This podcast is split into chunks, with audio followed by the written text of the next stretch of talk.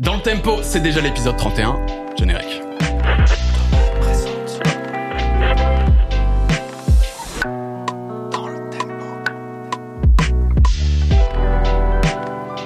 Bien voilà Bienvenue, bienvenue Salman. Mais bienvenue Daz Encore un lancement euh, que je qualifierais de goldé. Oui, pas oui. Non mais écoute, il faut mettre un peu d'identité Ouais, dans ce format. notre bien. petit lancement comme ça. Non, j'aime bien, j'aime bien, j'aime bien. Et puis on se retrouve. euh, Alors on est samedi. Je sais pas si les auditeurs, le, les viewers. Non, non, non, ils savent pas, mais c'est vrai qu'on on enregistre un samedi après-midi, Ouais, ce qui n'est pas courant. C'est pas courant. Mais c'est bien aussi. Et on va faire ça euh, la prochaine fois aussi? Oui, absolument. Avec un sujet particulièrement intéressant. On va parler de reggaeton. Ouais. En vrai, non mais Ouais. attends, style important, extrêmement influent actuellement. Oui. que moi je ne maîtrise absolument pas. Si, seigneur. Et Il faut parler espagnol quand même, tu vois. Absolument. Non mais ça va être intéressant de, de découvrir un peu plus en profondeur, tu vois, ce genre, sa diversité, Ouais, non, mais son histoire, etc. tu Mais en tout cas, là. Ouais. on parle pas de reggaeton On n'est pas sur du reggaeton aujourd'hui. Euh, on est sur un style beaucoup plus francophone. J'ai envie de dire maintenant. Ouais, c'est vrai. On va parler rap, Ouais. et pas n'importe quel rap, et pas euh, pas avec n'importe qui. En non plus, Eh oui. T'écoutes un peu de reggaeton, Florian? Pas du tout. Ça- Oui. nous Donc l'invité, c'est Florian, Florian Le Serre, de 135 médias, homme euh, de, de multitalent, multicasquette. Euh, Est-ce que tu ferais pas un petit peu son, Bah, je vais présenter son un peu panégyrique Merci d'être d'être avec nous. Bah, merci de m'avoir invité, les gars. Bah, avec plaisir. Au pied levé. Alors, il, ça- il se trouve que tu es effectivement le, le président et fondateur de 135 Médias. 135 Médias, qui est une agence qui accompagne en gros artistes, labels, euh, à la fois sur l'aspect business, sur les contrats, etc., mais aussi dans la communication. C'est à peu près, en, pour, pour résumer, ça te Très convient bien fait. Exactement. Parfait, je suis bien. Euh, T'as débuté, c'est intéressant parce que très vite, mine de rien, t'étais dans le milieu de la musique, en bossant chez Dean Records dans un premier temps. exactement. T'étais encore étudiant à l'époque, donc le, le label de Medine. Ouais. Euh, De Salsa, le producteur de Medine, qui produit Medine. ah, parce qu'il y a, il y a aussi Mind qui est une structure euh, au-dessus. C'est le nouveau nom de record. très bien. Et donc toi à l'époque, en, en gros, tu débarques et très vite, en fait, tu te retrouves à gérer même euh, ce label. Ouais, euh, en fait, j'ai débarqué euh, d'In Record en 2015, donc Ouais. j'avais 21 ans. Ok, J'ai eu la chance de tomber sur euh, Salsa, Alassane Konaté, Ouais. qui est du coup l'associé toujours de, de Medine. ok, Et euh, il m'a donné beaucoup de responsabilités très tôt. ok. Et euh, je travaillais beaucoup, encore plus que maintenant, je pense. Ouais. Et, euh, et du coup, euh, ouais, j'ai eu la chance de faire plein de trucs et notamment de vraiment de bosser sur la partie gestion de la boîte. Ok. Et euh, bah, c'était super intéressant. J'ai appris beaucoup de choses à l'époque où j'étais stagiaire. Ouais, j'imagine, T'avais, j'imagine. euh, enfin, ton, ton cursus, euh, du coup, euh, parce que t'es rentré pendant que tu faisais tes études, c'était, Ouais. t'étais dans, enfin, tu t'orientais déjà sur ce, ce type de métier, ce. Alors, pour euh, essayer de la faire courte, moi, en gros, j'ai toujours voulu entreprendre et j'ai toujours fait des trucs. C'est-à-dire que j'ai eu Internet assez tard, à mon époque, Mhm. dans le sens où j'ai eu Internet genre à 15-16 ans. Donc, quand j'ai eu Internet à 15-16 ans, je me suis dit, si j'ai Internet, maintenant, faut faire quelque chose avec. Plutôt qu'être dans le truc du gaming ou quoi. J'étais Ouais. vraiment dans un truc de, vas-y, j'ai Internet, je vais apprendre à faire des choses. Et j'ai même eu Internet au moment où j'ai un pote qui rappait. Je connaissais pas le rap, c'est lui qui m'a appris euh, comment, enfin, c'est lui qui m'a montré le rap. Ok. Et du coup, il m'a dit tu vas être mon manager. Moi qui étais dans un truc de ouais, je vais être ton manager, trop cool. Donc j'ai essayé de faire des choses concrètes. Donc le premier truc que j'ai fait quand j'ai eu internet, c'est d'apprendre à faire site internet pour vendre sa musique avec des allopass. Donc c'était euh, Ah ouais. à l'ancienne. Ok. Et euh, du coup, j'ai appris à faire des sites et j'ai développé ça. J'ai commencé à faire euh, des sites pour moi, puis pour des projets, puis pour des clients. Mhm. Et donc du coup, en parallèle de mes études, je créais des sites internet et du coup, je me suis dit bah si je sais déjà faire ça, euh, je vais pas faire d'études là-dedans. Je vais juste faire des stages là-dedans pour genre valider mon cursus Mhm. et en parallèle, je vais faire une, des études dans la gestion d'entreprise. Ok. Comme ça, j'aurai le cursus communication, le cursus business, et à la fin de tout ça, euh, je serai câblé des deux côtés. Et puis incroyable, on retrouve ça dans 135 médias. Exactement. Bah oui, bah, c'est- la, déclinaison de ce que j'ai fait au Ouais, des études. j'imagine bien. Et, euh, et donc je faisais des sites internet, je faisais du référencement, de la communication digitale pour plein de types de clients. Et euh, donc tout ça en parallèle de mes études, j'étais freelance en parallèle. Et en gros, je kiffais le rap. J'avais créé un blog où je parlais de rap. Et, euh, et un jour, j'étais avec une pote qui m'a dit mais si tu kiffes le rap, pourquoi tu bosses pas dans le rap? Et moi c'était ça. Je me disais euh, le rap c'est bien, mais c'est en galère, euh, il y a pas Ouais, d'argent, y a ça va pas être compliqué, c'est dur de rentrer dedans. Et, euh, et puis après je me suis dit mais en fait si t'aimes bien ce que tu fais, en vrai t'arrives toujours à en vivre et à faire un truc cool. Et donc à ce moment-là, je me suis dit bah je vais postuler pour trouver un stage pour mon master dans dans un truc de rap. Et euh, comme j'étais fan de Medine, j'envoie un mail au label qui est réceptionné par un pote à moi qui maintenant est directeur artistique. Ah, t'avais déjà les connexions. Non, non, mais non, justement, c'était pas encore mon Ah, pote. À l'époque, je connaissais pas. Ah ouais. Donc, j'envoie le mail, Ok. défaut d'orthographe, il fait quand même passer au boss du label, qui dit, vas-y, je vais l'appeler. Il m'a appelé, il m'a fait un entretien d'une heure et demie au téléphone en me disant c'est quoi la différence entre Caris et euh, Gradure? Ok. Donc j'ai été convaincant visiblement et euh, finalement je me retrouve à bosser en stage chez Dean Record et c'est ma première expérience dans la musique et après euh, le reste a déroulé. Donc ouais, tout de suite tu évolues chez Dean Records. Après tu bosses aussi, bon, on récapitule rapidement, hein, t'as fait d'autres choses, mais tu bosses euh, avec Bouscapé, Ouais. notamment sur le, le développement du business, de la stratégie, etc. Mais en fait très tôt j'ai bossé chez Bouscapé parce Ok. qu'en fait quand j'étais chez euh, quand j'étais chez Nine Record, on faisait des rendez-vous avec Bouscapé. Ouais. Donc un jour, on fait un rendez-vous avec Bouscapé et avec Ahmad et Fif. Euh, Ahmad qui est devenu euh, du coup euh, un très grand ami maintenant. Mhm. Et, euh, et en gros, Ahmad, à un moment par la salsa, qui est son vraiment son proche, il lui dit, euh, c'est un peu son grand frère, tu vois, salsa. Il lui dit ouais, il y a un mec qui a un blog de rap que je kiffe en ce moment. Et il dit bah ce mec-là dont tu kiffes le blog, c'est le mec avec qui je suis venu la dernière fois. Parce que moi je, je mettais pas mon blaze. Mhm. Et donc du coup, il a dit ah ça tue, j'aurais bien voulu bosser avec lui. Et ça ça dit bah vas-y, on, envoie lui un message, parlez-vous, etc. Donc je me remets, je me mets à écrire des articles pour Bouscapé, genre quatre mois après avoir commencé chez Nine Record. Mhm. Donc j'ai commencé par ça, des articles, des articles, et puis finalement on est arrivé à développer le business de, de la boîte quoi. Ok. Bon, après toutes ces expériences, tu te dis, bah attends, j'ai aussi bossé pour moi-même. Exactement. Tu montes Ça, ta boîte. côté donc 135. entrepreneur. exactement, exactement. Juste pour euh, rapidement euh, des idées de d'artistes labels avec qui vous bossez, euh, pour qu'on ait une idée. Vous êtes vous êtes plutôt bien placé globalement. Ouais, on a la chance de, on a la chance d'avoir misé sur les bons artistes parce qu'on fait beaucoup d'artistes qui sont montés au moment, enfin, qui n'existaient pas quand on s'est lancé, quoi. Ça, Ouais. on a commencé entre guillemets avec eux. Et là, aujourd'hui, on bosse, on a dû bosser en l'espace de quatre ans avec une quarantaine d'artistes et la grande majorité, on travaille encore avec eux. Et on fait beaucoup de nouvelles générations. Actuellement, par exemple, on va faire euh, MIG, Bushi, euh, Capri, euh, Bendo Z. euh, on fait aussi des artistes en plus ancienne génération. On va faire euh, Jaja Dinaz, on va faire euh, Putain, Midi. ça, c'est de l'ancienne génération. Enfin, ça lui fait mal à Ah, je, vais, je vais mourir, je vais mourir.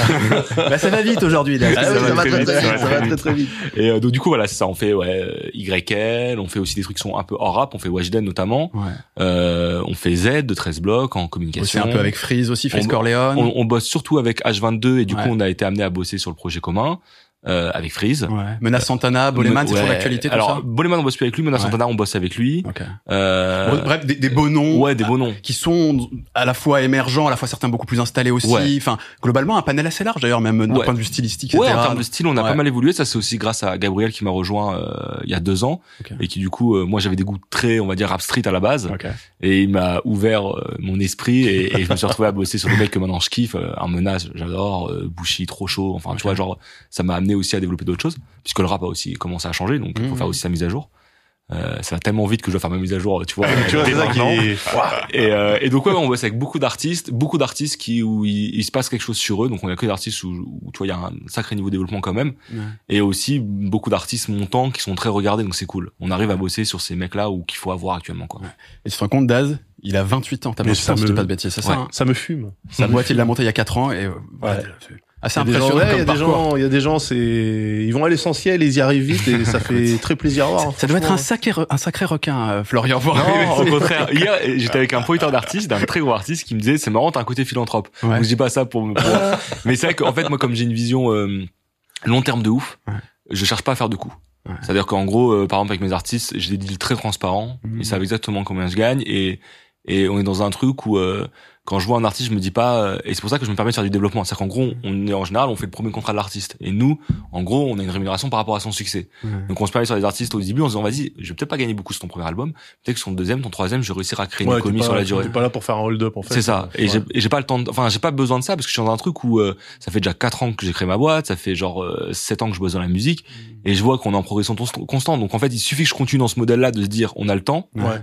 Pour euh, et on a le temps, mais en, en même temps, tu vois, on est passé de j'étais tout seul en, en 2018, on est on va être 10 là à la fin de l'année. Donc tu vois, c'est comme un truc Ouais, qu'on développe cool. bien quand même. Mhm.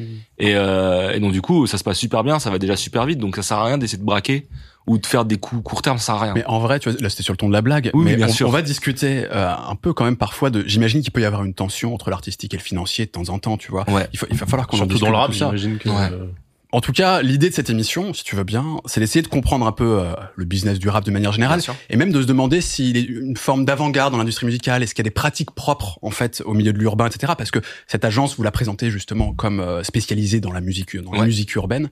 On pourrait même s'interroger pour commencer sur le terme urbain d'ailleurs. Mais bon, à la limite, il faudrait une émission, je crois, à la limite. À, à la base, c'était écrit rap, mais depuis que je bosse avec Weshden, j'ai mis C'est musique vrai. urbaine. Tu pourrais mettre groove. Ah, Musique groove.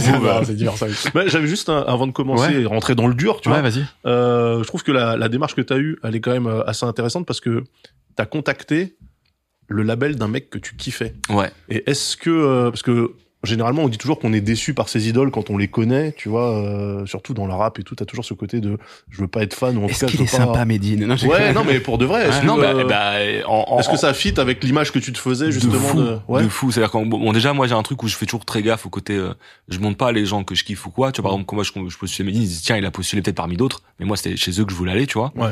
Et, euh, et effectivement c'était le, le mon ma première expérience donc j'aurais pu être déçu. Et Medine c'est un bête de mec et tu vois genre j'ai commencé à bosser avec lui et Salsa en 2015. On est en 2017, je continue à bosser avec eux. euh, J'étais avec eux il y a trois jours. Enfin, tu vois, il y a un truc où On est euh, même en 2020. On est même en 2022. 2022. ouais. ça va trop vite, ça va vraiment trop vite là. Ta perception du temps Ouais, est complètement chamboulée. Mais ouais, c'est c'est un super mec et, euh, et je pense que c'est aussi ça qu'a joué. C'est-à-dire qu'en gros, euh, j'ai eu la chance de tomber sur une très bonne équipe au début Ouais, c'est ça. et, ouais. euh, et qui ont des valeurs qui qui qui sont dans mes mêmes valeurs. C'est pour ça aussi que j'ai postulé chez eux. Mhm. Et euh, et du coup, ça fait que je pense que ça m'a mis dans un bon mood. Tout comme je pense que les gens qui rejoignent ma boîte, là, tous les mecs qui bossent pour moi et qui bossent avec moi au quotidien, ils arrivent dans un bon mood puisque c'est et du coup, eux, ils continuent dans ce truc-là. Ils disent, ok, bah c'est ça, le bosser dans le rap. Donc du coup, ils gardent ce truc-là et même quand ils vont bosser dans d'autres boîtes après, je pense qu'ils gardent ce truc-là. Donc je pense que je suis très bien tombé. Et après, je suis très bien tombé parce que justement, j'avais l'impression qu'ils étaient comme ça Ouais. à travers leur musique. T'as tu pas vois. été, euh, t'as pas été surpris. et- Non, du tout. Ça c'est bien, tu vois, c'est un formidable message ça aussi. Non, non, c'est, c'est, c'est, et franchement, je pense que ça a beaucoup joué. Je me suis jamais posé la question, maintenant qu'on en parle, oui, je pense que ça a joué. Je serais tombé sur des requins, peut-être que je serais devenu un vrai requin. C'est possible. On est le produit de son environnement. après Exactement. tout. bon, en tout cas, tu vas nous aider à essayer de comprendre un peu les arcanes, voilà, de, de- de l'industrie musicale, notamment dans le milieu rap. Ce que ce que je vous propose, c'est qu'on divise un peu le- l'émission en deux parties qui reprennent en fait un peu vos activités justement à, à travers 135, à savoir une activité plus orientée business, comme vous le dites, et une autre plus communication. Ouais. Et en fait, on entend par business tout ce qui est euh, gérer absolument tous les intermédiaires quand on souhaite faire une carrière, Ouais, c'est signer ça. des contrats, etc. Donc, on va commencer avec le business justement. Essayons d'être pédagogue. Tout le monde ne maîtrise pas forcément euh, ces questions. En tout cas, je pense que ce qu'on peut dire, c'est que lorsqu'on souhaite faire une carrière dans la musique, on a besoin, on a des interlocuteurs différents, des, besoins des gens qui nous accompagnent, etc., euh, de nombreux intermédiaires. Et si je comprends bien, vous, un peu, euh, l'idée, c'est d'accompagner justement les artistes et les labels dans la gestion d'une carrière et de du contact avec tous ces intermédiaires. Si on doit dégager de grands axes d'action autour du business, que- ça serait lesquels? Tu peux, euh, Ce que nous on fait, ouais, en fait, c'est simple. Euh, quand un artiste vient nous voir ou quand un producteur vient nous voir, déjà, on lui explique l'écosystème du business. Parce qu'il est très compliqué. ok, Il y a énormément d'acteurs, il y a énormément de choses à prendre en compte. Donc déjà, on commence par bien lui expliquer, parce que finalement, c'est impossible de comprendre l'extérieur. C'est-à-dire que, sauf si t'as fait une école là-dedans, et Mhm. en vrai, la plupart des artistes, euh, ils ont pas fait d'école là-dedans, tu vois. C'est un truc, t'es un, un artiste, c'est devenu naturellement. Et les entourages non plus, parce que c'est vraiment, euh, c'est très compliqué à comprendre. Donc on commence déjà par poser les bases. C'est quoi les éditions? C'est quoi le label? C'est quoi ça, etc. Donc déjà, on explique les bases. Puis après, on va rentrer dans un truc, on va dire, ok, on, par exemple, en label, à un moment, il faut que tu signes avec un label. Soit en distribution, soit en artiste. On va dire, c'est les deux opposés. Tu, peux juste rapidement la, la différence entre La- tout ça Ouais, bah en fait, quand on va dire quand tu vas avoir, euh, on va dire si on veut parler de ces deux gros contrats, la distribution, c'est toi, tu produis ta musique de A à Z, t'es indépendant, et tu vas avoir un label dont le travail va être de prendre ta musique, le mettre sur les plateformes, en magasin, et de faire une avance financière. Mhm. Donc tu fais tout tout seul. Et à l'inverse, si jamais t'es en artiste, ils font tout, et toi tu chantes. Tout à fait. Donc en fait, c'est la grande différence, c'est que tu n'es pas producteur et donc la possession des masters, la musique en tant que telle ne t'appartient ou pas, et tu fais appel pour t'aider sur d'autres Ouais, choses. C'est ça. En fait, quand t'es en artiste, ça t'appartient pas et surtout, c'est toi, tu fais juste le taf artistique. C'est-à-dire que tu vas avoir un DA avec toi, Ouais. un chef de projet, un mec pour le marketing, un mec pour l'admin, un mec qui va mettre l'argent. Tu mets pas d'argent quand t'es un artiste. C'est-à-dire qu'en gros, on dit oui, les contrats d'artiste, tu touches pas beaucoup d'argent. Non. Parce que tu touches que du bénéfice, en vrai. C'est-à-dire que tu prends une part de chiffre d'affaires que toi, tu prends. il y a pas de risque. tu, euh, tu pour dépenses rien. en fait. Tu dépenses rien du tout. Que quand t'es en, en, par exemple, typiquement, demain, euh, si tu prends 50 000 euros d'avance en artiste, on va dire en distrib, t'aurais pris euh, peut-être euh, 400 000. On me dit ouais 400 000 c'est beaucoup plus sauf que 400 000 50 000 si tu les prends dans ta poche tu vas euh, investir dans tu vas bon tu vas pas acheter un appart toujours avec 50 000 balles mais tu vas euh, commencer à investir payer ton loyer etc tu tu l'utilises que pour toi. Que si t'es on te file 400 000 balles bah, avec ces 400 000 balles tu vas payer les ingé sons le studio Ouais, le sessions, marketing ouais, tu vas tout payer de A à Z et peut-être qu'à la fin ta part de bénéfice elle sera inférieure à 50 000 balles. Donc c'est euh, et ça on l'explique on l'explique en disant voilà il y a plein de contrats qui existent quel est l'avantage quel est l'inconvénient de ces contrats pour que on enlève un peu les préjugés? C'est-à-dire que le mec qui dit ouais, euh, contrat artiste c'est de la merde. Je dis j'ai négocié un seul contrat d'artiste dans, dans avec tous les artistes que j'ai bossé. Donc effectivement, c'est rarement le deal le plus adapté, mais il y a des cas où c'est intéressant. Et euh, à l'inverse, les distribs, ouais, distrib c'est trop bien, Joule, PNL ils sont en distrib, ça tue. Joule, PNL ils sont en distrib, mais ils ont pas aussi le même volume que toi. Hmm. Donc aujourd'hui, Jules PNL, s'ils veulent un contrat distrib, ils vont voir n'importe quel mec, ils prennent 5 millions d'euros, ils investissent 1 million d'euros dans le projet, ils gardent 4 millions pour eux. Toi, si t'arrives et tu dis, Ouais. euh, je veux mettre un million dans le projet, on va dire, ok, bah peut-être que tu peux te faire 30 000 euros d'avance. Les 970 000 euros qui manquent, si t'en as vraiment besoin, il que tu trouves autrement. Donc tu vois, nous le truc, c'est déjà de se dire, il y a aucune vérité. C'est-à-dire qu'en gros, Oui, ça dépend. ça dépend de chaque personne. Ouais. Et une fois qu'on explique ça, on lui explique les différentes choses qui existent. Genre, t'as ça, t'as ça, avantages, inconvénients de chacun. Et euh, après, le mec, il va me dire, ok, bah moi, de ce que j'ai compris, donc il va me demander aussi un peu mon avis, moi et mon équipe, hein, parce que je suis pas tout seul à le faire, en disant, euh, ok, de ce que j'ai compris, moi, je me sens prêt à faire une distrib. Ou non, j'ai besoin d'un peu d'aide, j'aimerais avoir une coproduction. Et dans ces cas-là, il va me dire, qu'est-ce que t'en penses? Je vais dire, bah, je pense que t'as le bon raisonnement ou pas. Et après, je vais dire, écoute, maintenant qu'on a ciblé le contrat, on va cibler le partenaire qui va t'offrir ce type de contrat. Donc ça, c'est un peu la deuxième étape. Premier Ouais. grand axe, informer. Ouais. Ensuite, choisir le- Ouais. le bon acteur, quoi. Et ouais, on va dire informer, choisir le bon schéma, Ouais. puis le bon acteur. Ok. Et donc ça, c'est ce qu'on fait. Et choisir le bon acteur, euh, nous ce qu'on fait, c'est que on a l'avantage de bosser avec beaucoup d'artistes qui ont du succès. Donc du coup, on est connecté à tous les labels, Êtes, vous êtes connus. euh, Exactement. ouais. indépendants ou majors, et donc du coup, on les appelle en disant voilà, j'ai ce jeune artiste euh, qui qui tue parce qu'on bosse sur le cas artistes qu'on aime bien. On a ce luxe-là de choisir des artistes qu'on aime la musique, Mhm. on a besoin de les écouter pour bosser avec eux. Et donc du coup, je veux dire voilà, il y a lui qui est en train d'arriver, on cherche ce type de contrat. Euh, Est-ce que t'es chaud pour le rencontrer? Je fais ça avec deux trois labels, histoire d'avoir aussi euh, quand même une concurrence, une Ouais. compétition qui fait qu'ils vont se démener pour proposer les meilleures conditions. Et après, on accompagne les artistes, on va voir le label avec eux, tac tac, ça discute, ils font une proposition, on reçoit la proposition, on dit à l'artiste regarde, ça ça veut dire ça, ça veut dire ça, ça veut dire ça. On pourrait négocier sur ça, sur ça, sur ça, qu'est-ce que tu veux, qu'est-ce que tu veux favoriser? Tu veux plutôt avoir un taux le plus élevé possible, une durée la plus courte, une avance la plus élevée. Tu choisis, tu peux pas, tu peux pas forcément tout négocier. est-ce que, euh, est-ce que les artistes maintenant, euh, les jeunes qui se lancent, ils arrivent vraiment en mode ultra naïf sur le biz ou ils, ils essaient de se rencarder un petit peu et euh, tu peux T'es avoir des t'es gars qui étonné, sont- toi, en général, du, du savoir ou à l'inverse du manque de connaissances euh, des artistes avec qui tu Parce que je me dis maintenant que le marché est ce qu'il est, tu vois, je sais que à mon grand âge, nous, les mecs qui arrivaient, euh, c'était vraiment euh, full freestyle, tu vois. Il y avait pas, il y avait même pas de calcul. Les gars, ils savaient même pas s'ils allaient faire une carrière ou pas.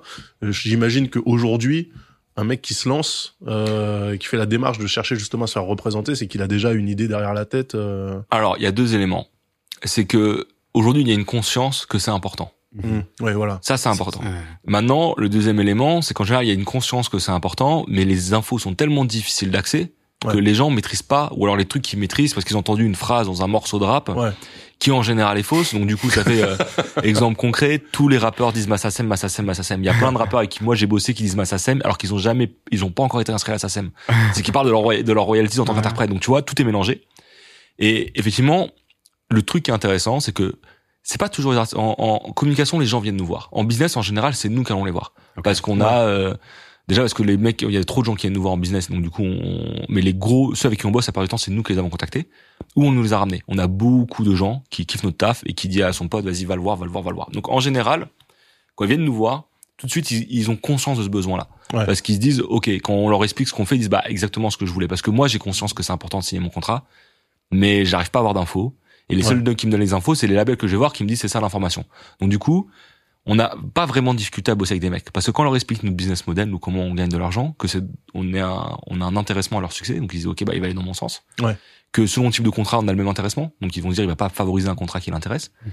Et euh, du coup, assez facilement, comme ils ont conscience que c'est important, ils, ils vont y arriver. Après, ils ont, comme tu me disais, est-ce que je suis étonné de leur connaissance? Mhm. je, je suis agréablement surpris de leur envie de comprendre, mais je suis quand même euh, un peu euh, attristé entre guillemets du peu d'informations qu'ils ont réussi à, à glaner, parce Ouais. que malheureusement, c'est tellement dur, il y a tellement pas de sources que c'est normal qu'ils les aient pas, et ça me fait un peu chier de savoir qu'ils peuvent pas les avoir. À, à notre humble niveau, et je sais que vous le faites aussi parce que vous créez un peu de contenu Ouais. aussi pour essayer d'informer. Et nous, dans ce podcast, quand on parle un peu d'industrie, etc., c'est, euh, on n'est pas des professionnels, mais on donne les premières clés en Mm. tout cas pour comprendre un peu cet univers. C'est ce qu'on essaie de faire en tout cas. Et je suis d'accord avec toi que c'est important. Mais Et c'est dur. Parce que tu vois ce que tu dis, c'est que par exemple ton Ouais. podcast, euh, typiquement, c'est un contenu qui va pas, qui va forcément, qui va avoir plus tendance à toucher les artistes qui sont Bien déjà dans, qui ont Bien sûr, plus c'est un contenu long, euh, ça. un peu de gens qui ont l'habitude du monde ça. musical, etc. C'est vrai. Et, et, et même moi, à mon échelle, je fais un truc qui s'appelle Rabdil, c'est des émissions de 10 minutes, face cam, où j'essaie d'expliquer des, des concepts de l'industrie. Et même ça, j'essaie de le faire le plus mainstream possible et ça reste spé. ouais. Ouais. Et, et, et limite, les contenus business qui marchent le mieux, je vais donner un exemple concret, Bouscapé euh, avec qui je travaille, on fait un, un contenu qui s'appelle Passe à table où t'as la crime à un moment qui parle de business. Donc c'est pas toujours ultra juste ou ultra précis. Mais, fait que ça soit incarné par un artiste, incarné par la crime, ouais. ça, ça a eu un succès fou. Ouais. Et les gens, quand ils viennent me voir en, en rendez-vous, ils peuvent me parler de ça. La crime, il l'avait dit dans cette émission-là. C'est que la difficulté, c'est pour faire, on peut avoir le bon message, mais pas être le bon messager.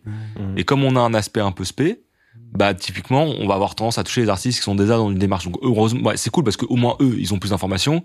Mais maintenant, moi, mon combat, je bosse beaucoup avec d'artistes que moi, je vais rap street, on va dire. Mhm. Et donc mon combat, c'est comment je vais réussir à expliquer à distance à ces gars-là. Parce que quand ils viennent me voir, c'est fluide. On parle, on discute, Ouais. tout est tout est fluide. Mais est-ce qu'ils vont réussir à tomber sur mon contenu? Donc j'essaye par des exemples, par des formats courts. Mais en vrai de vrai, je touche plus facilement ceux qui sont déjà dans cette logique d'apprentissage, Ouais. qui ont l'habitude de chercher, etc. Et le but, c'est d'aller toucher ces gens-là qu'on- qui veulent savoir, mais qui ont moins les réflexes de chercher. Mhm. Dis-moi, le fait de faire cet intermédiaire, euh, vous, quand vous accompagnez un artiste, mine de rien, ça exige une forme de confiance de la De part de l'artiste envers vous, de la transparence, etc. C'est facile à établir ce type de relation parce que je pense que beaucoup d'artistes ont peur, en fait, tout simplement, de, de donner leur confiance et de se faire avoir, notamment Ouais. au niveau financier ou même parce que c'est un, c'est un engagement important, quoi. De fou. Il y a, y a trois éléments qui nous aident. On a énormément de confiance de la part de nos artistes. Parce qu'en vrai, on gère leur, leur argent, en vrai. C'est-à-dire qu'en gros, quand tu négocies le contrat du mec, tu laisses passer une clause de merde, ou tu fais en sorte qu'il ait un contrat nul parce que toi, tu gagnes de l'argent derrière, tu, tu le tues, en vrai. Ouais. Il y a trois éléments qui nous aident. Déjà, comme on a une grosse logique de pédagogie, on, on a l'habitude d'expliquer. Donc le mec, quand tu lui expliques bien, qu'il comprend de quoi tu lui parles, ça crée de la confiance. Deuxième élément, on a beaucoup de bouche à oreille. C'est-à-dire qu'en gros, euh, c'est le pote d'un pote qui a dit va le voir. Ouais, Donc c'est des effectivement, recommandations qui- c'est des recommandations. Ouais. Donc le mec, il arrive en terrain conquis entre guillemets. Mhm. Et euh, le troisième élément, c'est le résultat. C'est-à-dire qu'ils voient les mecs avec qui on bosse. Euh, ils, ils, quand ils voient qu'on bosse pour eux ce qu'on leur apporte. Parce qu'il faut savoir, c'est que nous, ils viennent nous voir pour un contrat. En général, on en négocie d'autres derrière, mais on n'a aucun engagement. Mhm. Et même quand je commence à parler pour eux, j'ai même pas de contrat avec eux. Je leur dis, écoute, je vais te trouver le contrat qu'il te faut. Je vais te faire rencontrer les gens. Si le contrat te convient pas, tu pars. Je- moi, j'ai rien. Je, je, je te demande Ouais. rien. Je te fais rien signer. Et je suis pas dans, et comme on n'est pas dans une logique de dire, vas-y, signe vite un truc, etc. On dit, eh, vas-y, viens, on va bosser ensemble, on va t'expliquer, on va rencontrer des gens ensemble. Et donc, du coup, ils sentent pas oppressés, ils sont pas dans un truc Prisonnier. de, euh, ouais, tu vois, ils se disent, ils se disent si jamais, en fait, si, s'ils se voient que nous, on, on, on le force pas, on le presse pas, ils se disent en vrai, euh, si vraiment ils voulaient me la mettre, euh, ils l'auraient essayé de me faire signer un truc à un moment, tu vois. On n'est pas là-dedans. Ils peuvent, il y a plus de chances que eux, ils me la mettent en disant, vas-y, au dernier moment, ah, ce contrat, il me plaît, je me barre avec sans, sans te payer. Ouais. Ce qui est peu probable, parce que du coup, on a des relations avec les labels à qui on les présente. Mais ouais, ouais, la confiance est essentielle. Et je suis très content parce qu'en vrai, on a la confiance des gens avec qui on bosse. Et est-ce que euh, vous avez des artistes euh, que vous prenez sous votre aile? Parce Mhm. qu'en fait, c'est ça que vous faites concrètement. Ouais, on va dire. ouais. Euh, et euh, est-ce que vous faites plus que parce que là on parlait de la partie business, mais est-ce Ouais. que sur l'artistique aussi vous dites ouais tu devrais faire ci, faire ça, peut-être euh, changer de style de, de musique, changer de tu vois est-ce que vous avez vraiment une euh, Et, et- et même dans la même continuité, parce que vous n'êtes pas un label non plus. Non, Et- pas du tout. Comment on divise les rôles? Ouais. Ça, justement, l'artistique, on pourrait se dire, euh, c'est le label. Enfin, je sais pas. Ou est-ce que dis, quand je me même dis vous y si, euh, si vous signez un gars, euh, enfin si vous aidez un gars à signer Ouais, ça. un label pour un contrat d'artiste, Ouais. Le label lui il a toute l'attitude après à dire alors ok c'est cool ce que tu faisais quand t'étais en train de te filmer dans ton Mhm. bâtiment, mais euh, nous on préférait que tu fasses comme ça, tu vois. Est-ce que le type du coup à ce moment-là il peut encore revenir vous voir vous en disant ouais euh, le label il aimerait bien que je fasse ci je fasse ça est-ce qu'il y a moyen que vous vous intercédiez histoire de dire non mais voilà pour comprendre un peu la démarche artistique Ok. des mecs? Il y a, y, a, y a plusieurs questions dans vos questions. ouais La, la, la première, c'est on fait le service après-vente constamment. ok Et euh, mais service après-vente, il est rarement sur l'artistique. Pourquoi? Parce que déjà, on fait aucun contrat d'artiste quasiment. Mhm. Et en plus de ça, euh, même les contrats d'artistes aujourd'hui sont beaucoup moins, euh, ils ont beaucoup moins d'impact dans la musique du mec. C'est-à-dire que le mec, il dit je veux faire ça, il fera ça. ah ouais il y a pas de Ça joue, mais c'est beaucoup moins dirigé, on va dire, qu'à une époque. ok Euh, Nous, à l'ancienne, justement, c'était ça. C'était tu signes en label. Euh, les mecs, en fait, euh, ils peuvent dénaturer ta musique, euh, changer ton image. euh. Bah, en fait, pourquoi beaucoup moins maintenant? Parce qu'en général, quand tu signes un mec, c'est que la proposition qu'il a artistique elle est déjà beaucoup plus développée. Pourquoi nous on donne pas tant de conseils artistiques? On peut donner un avis. C'est une ouais, Ouais. tu reviens avec quel single Est-ce que tu penses pas à tac tac? Mais en vrai, nous les mecs qu'on va voir, c'est qu'on dit tiens, ils ont déjà un univers artistique qui nous plaît. ouais, d'accord. Ils sont déjà sur deux. Donc en vrai, quand un label le signe, il sait à quoi s'attendre. Et au-delà de ça, la plupart des contrats qu'ils vont avoir, c'est de la distrib. Donc Mhm. en vrai de vrai, le label n'a rien à dire. Donc en vrai, ce problématique artistique n'existe plus vraiment Ok. dans le sens où euh, euh, les labels, les, les méchants labels, comme ça a pu arriver, et comme ça a pu arriver, ça peut encore arriver, c'est plutôt dans d'autres genres artistiques que le rap. Le rap, en vrai, quand tu signes un mec, il a une proposition. Tu sais déjà. Alors après, tu peux le conseiller, etc., etc., etc.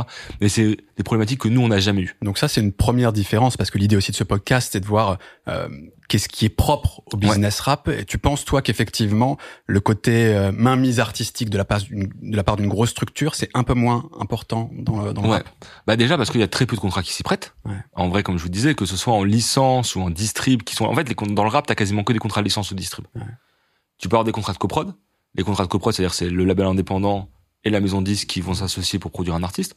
Mais du coup, dans ce cas-là, c'est-à-dire que le label indépendant en général, c'est les producteurs indés du mec, donc du coup, ils restent dans la boucle. Donc en gros, en studio, euh, t'as euh, le DA et trois lascars à côté euh, qui Ouais. du coup, euh, si euh, si lui il va aller dans une direction et qu'ils sont pas d'accord, ils vont devoir se parler et prendre une décision commune. Ouais. Donc finalement, à- et les contrats d'artistes, vraiment dans le rap, euh, contrat d'artiste, on parle plutôt dans un label majeur parce qu'en général, on se dit c'est plutôt le label majeur qui va essayer de modifier la musique plutôt Ouais. que le label indépendant.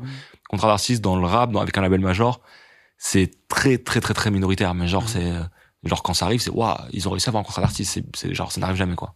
Concrètement, quand quand tu arrives avec un artiste ou son label euh, auprès d'une majors ou autre d'ailleurs ou un autre acteur, c'est peut-être un distributeur parce que j'imagine que Ouais. vous faites du lien avec un distri- avec des distributeurs Ouais. aussi, etc. Parce qu'en fait, moi je mets les distributeurs dans les majors. en Ouais, fait, ouais. parce que sinon ça complexifie les choses. Mais en vrai, oui, on va avoir euh, des labels quoi. parce qu'il y a des distributeurs indépendants aussi. Bref, euh, comment ça se passe très concrètement C'est on, on prend rendez-vous et si tu peux même t'appuyer sur l'exemple d'un des artistes que vous représentez, ça peut être intéressant. Je sais pas si donner les chiffres c'est pas forcément important, mais au moins tu vois comment ça se passe? L'artiste se dit moi j'ai envie euh, d'être lié avec telle structure, vous l'avez proposé, etc.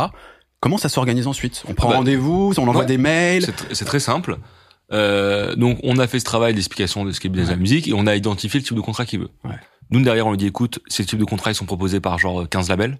Ouais. Sur ces 15 labels, moi je te conseille qu'on envoie 3. Donc je vais t'envoyer une liste de 10. Je lui dis je vais dire chacun force inconvénient, ce que moi j'aurais été choisir à ta place. Il regarde, il dit OK sur les 5, c'est trois c'est ces trois là que je veux. Moi j'appelle les mecs WhatsApp, ouais, salut tac tac, je vois cet artiste, j'envoie un lien, je lui dis est-ce que ça te parle, tu veux qu'on se voit? Donc en général, soit on va dans le label, soit on les fait venir chez nous dans nos Mhm. locaux. On aime bien faire ça aussi parce que ça permet de que l'artiste il ait pas le, la brillance du lieu qui peut Ouais. aussi avoir un impact dans le truc donc les mecs sont à l'aise ils sont chez nous c'est ils fait pour d'ailleurs en général. hein. Oui, c'est fait pour. donc du coup nous on, on kick ça direct tu vois et donc les c'est simple le DA il arrive en général ils arrivent à deux ou trois il voit l'équipe ça se check ça discute on il se présente voilà moi je bosse dans ce label là notre label il fait ça on a c'est ça notre différence etc il dit moi voilà de ta musique de ce que j'ai écouté parce que des fois les labels avaient déjà contacté l'artiste donc du coup nous on reprend la discussion tu vois. Mhm. et du coup il dit voilà moi ta musique elle me plaît par rapport à ça à ça euh, toi tu veux aller où? Donc l'artiste dit ouais moi ma vision c'est ça ça j'aimerais faire ça et j'aimerais faire ça. Il dit ok t'as besoin de quoi? Bah moi tu vois là-dessus j'ai besoin un peu plus d'aide sur ça sur ça sur ça. Donc chacun dit un peu le label dit ce qu'il peut apporter et demande à l'artiste en gros de quoi t'as besoin. L'artiste il dit voilà moi ce que j'aime faire et de quoi j'ai besoin. Et après euh, ça se serre la main et puis au moment de partir le mec il dit toujours vas-y je te rappelle Florent pour le business tout simplement. Et le mec après il m'appelle il me dit vas-y j'ai vu mon boss ou, ou si c'est pas le boss il dit j'ai appelé j'ai appelé mon boss. Et il me dit euh, vous voulez combien? En gros c'est quoi la base de départ du deal? Je lui dis bah écoute on voudrait discuter à partir de ça. Dis-moi ce que t'en J'imagine que penses. déjà vu en amont avec l'artiste. avec l'artiste avec l'artiste on discute en vrai l'artiste il sait pas les montants. Donc il vient me voir en me disant Ouais. Parce que tu peux pas savoir ce que tu veux quand t'as pas l'habitude de faire des deals, tu vois. Ouais. Donc il va me dire ouais, tu penses qu'on, en gros, on peut espérer combien? Je dis bah je pense que aujourd'hui euh, tu devrais plutôt euh, t'attendre à ça. Donc il me dit est-ce que ça te vient, est-ce que ça ne va pas? Ouais, ça me va ou j'aurais voulu un peu plus. En général, il veut un peu plus. et, euh, et donc du coup, C'est quoi cette question même Bah oui. et du coup, je dis au mec, voilà, nous on est prêt, on voudrait ça, on est prêt à faire ça en échange. Euh, vas-y. Et puis après, le mec, il m'envoie une propale. Euh, il m'envoie la propale, je l'envoie à l'artiste dans le groupe WhatsApp qu'on a avec lui. Nous, on fait genre euh, des commentaires écrits sur la propale, tu vois, genre en jaune, tiens, ça, ça veut dire ça, ça veut dire ça, ça veut dire ça. Et je leur dis bon, bah vous avez kiffé qui? Euh, Je lui dis calculez pas trop la propale, parce que la propale en vrai, elle va à la fin des fins, les propales elles vont toutes se ressembler. T'as un delta peut-être de 15%, Ouais.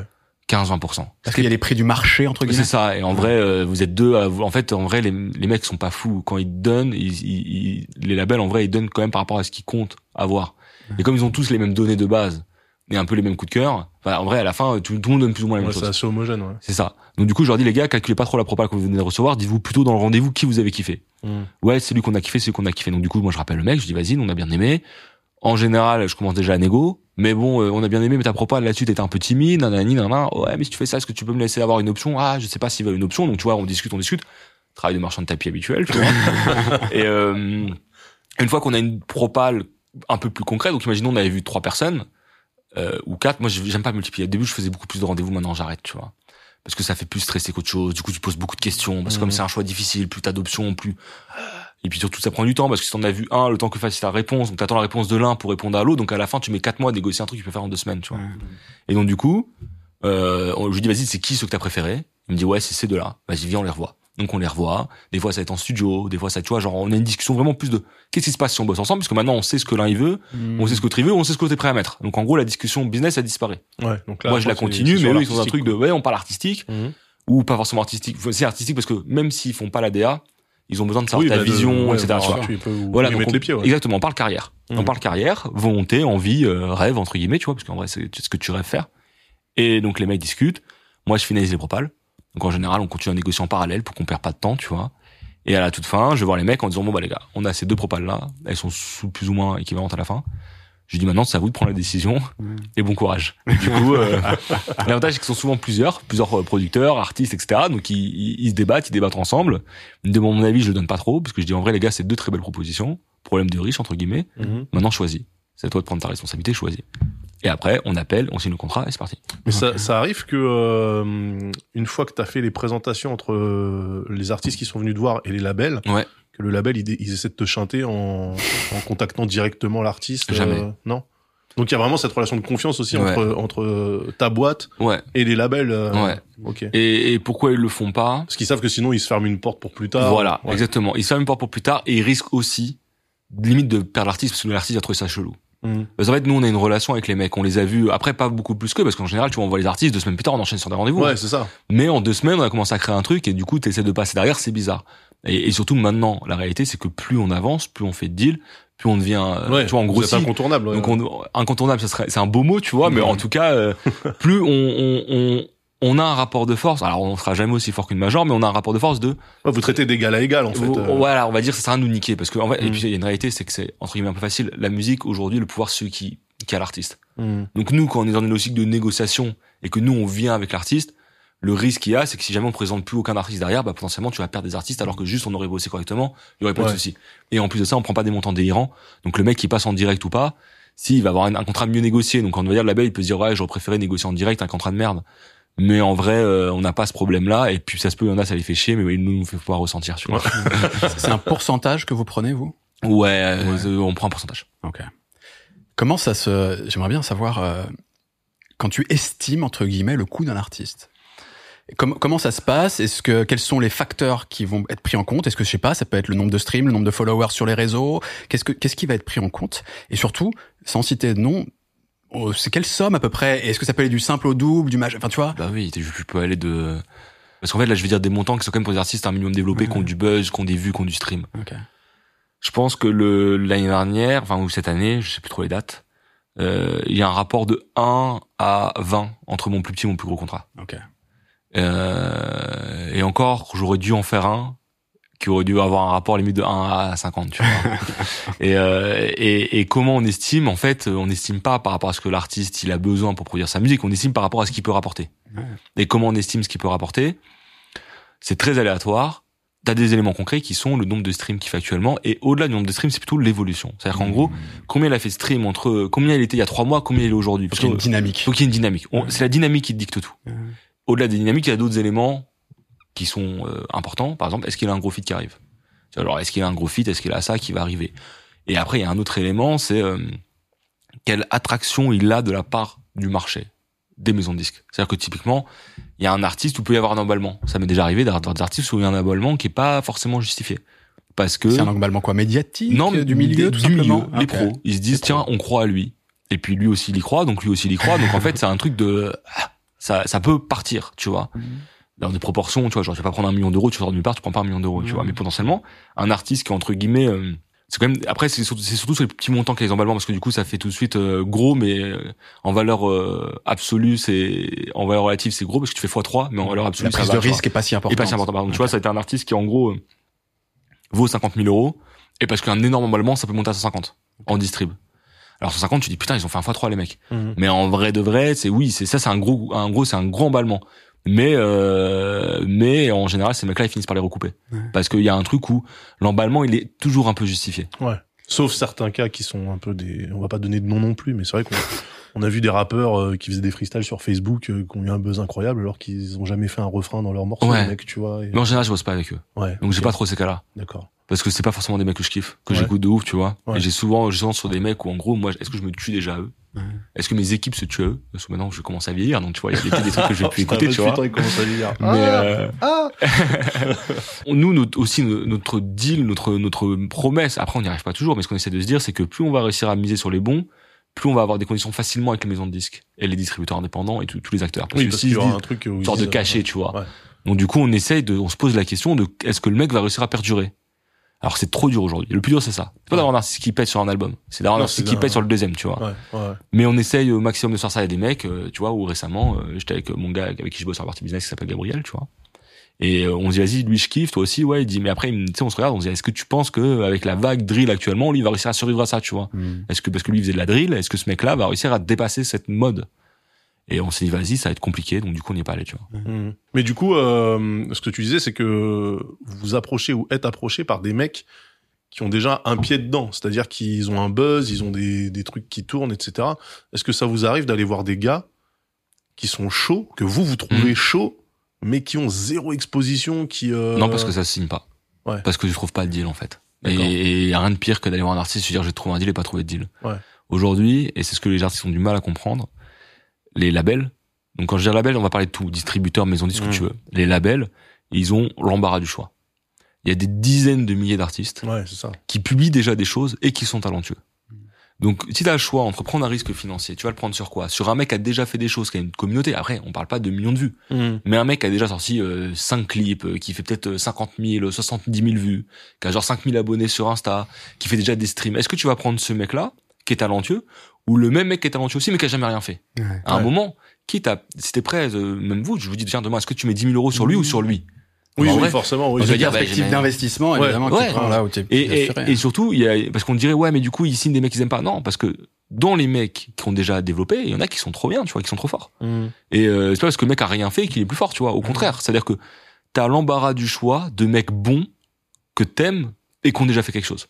Oui. Donc pourquoi tu vas t'embêter à faire ouais. autre chose? On dit souvent qu'effectivement l'un des grands switch, euh, qui a notamment, en fait c'est souvent la technique d'ailleurs qui est derrière ça, c'est à savoir que depuis le développement de la MAO, chacun très facilement à la maison, au home Ouais. studio, il est capable de produire un projet crédible Ouais. et de le mettre à disposition du public et donc des pros en fait. Ouais, exactement. Euh, Est-ce que tu penses que ce dont tu parles, à savoir que aujourd'hui l'industrie attend uniquement quasiment ses profils, le vrai le développement d'artistes plus euh, qui part plus de zéro entre guillemets se fait de plus en plus rare, ce qui d'ailleurs peut-être parfois un défaut à, à mon sens. Est-ce que c'est valable principalement dans le rap ou c'est globalement dans toute l'industrie? Alors, il faut savoir que aujourd'hui le développement, Ouais. c'est pas de passer de, on va dire, de zéro stream Ouais. à 5 millions de streams. Le développement, c'est de passer de 100 000 streams à 5 millions de streams. Ouais. Donc tu vois, en vrai, aller prendre un mec euh, qui a 5 000 abonnés et qui fait 50 000 vues, c'est du développement.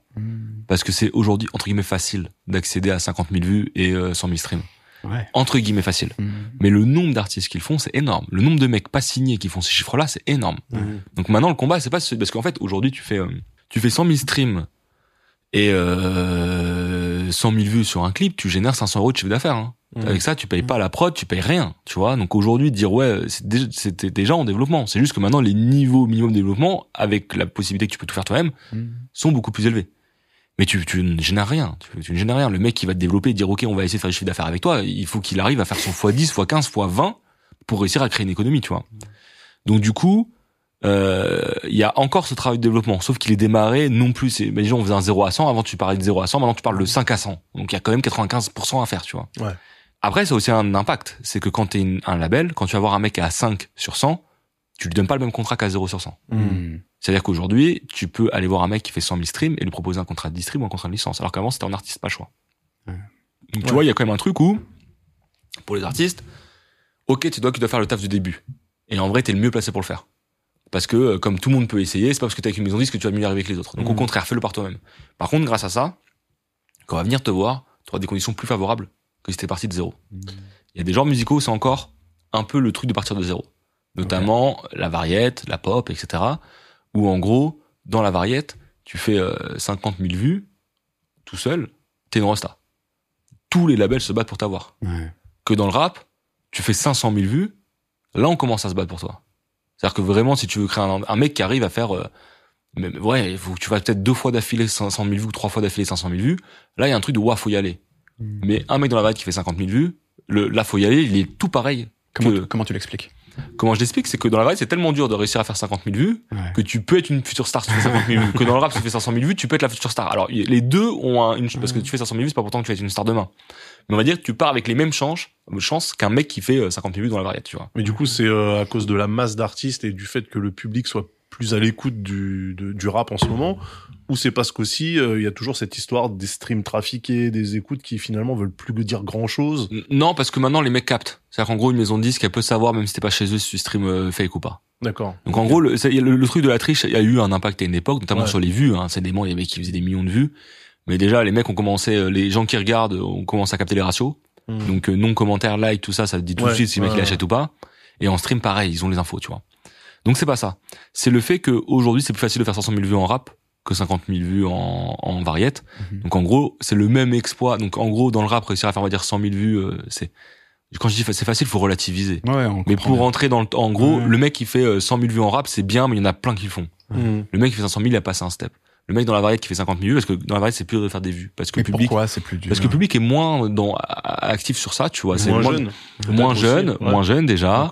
S'investit moins, moins nombreux, moins, moins sur les réseaux. Ouais. C'est moins viral en fait. Les autres genres musicaux sont beaucoup moins viraux. Donc en gros, c'est équivalent entre guillemets, tu vois, genre. Ouais, je comprends là. Et, et donc ce qui fait que euh, si t'arrives à faire ça, t'es en train de monter quoi. Hmm. Et euh, ce qui fait que moi j'ai déjà bossé avec des artistes où effectivement elles faisaient un nombre de vues qui était euh, pour moi dans le rap que j'aurais trouvé ridicule, tu vois. Et ils ont des propositions et des gens intéressés par eux, c'était fou, tu vois, c'était fou. Ouais.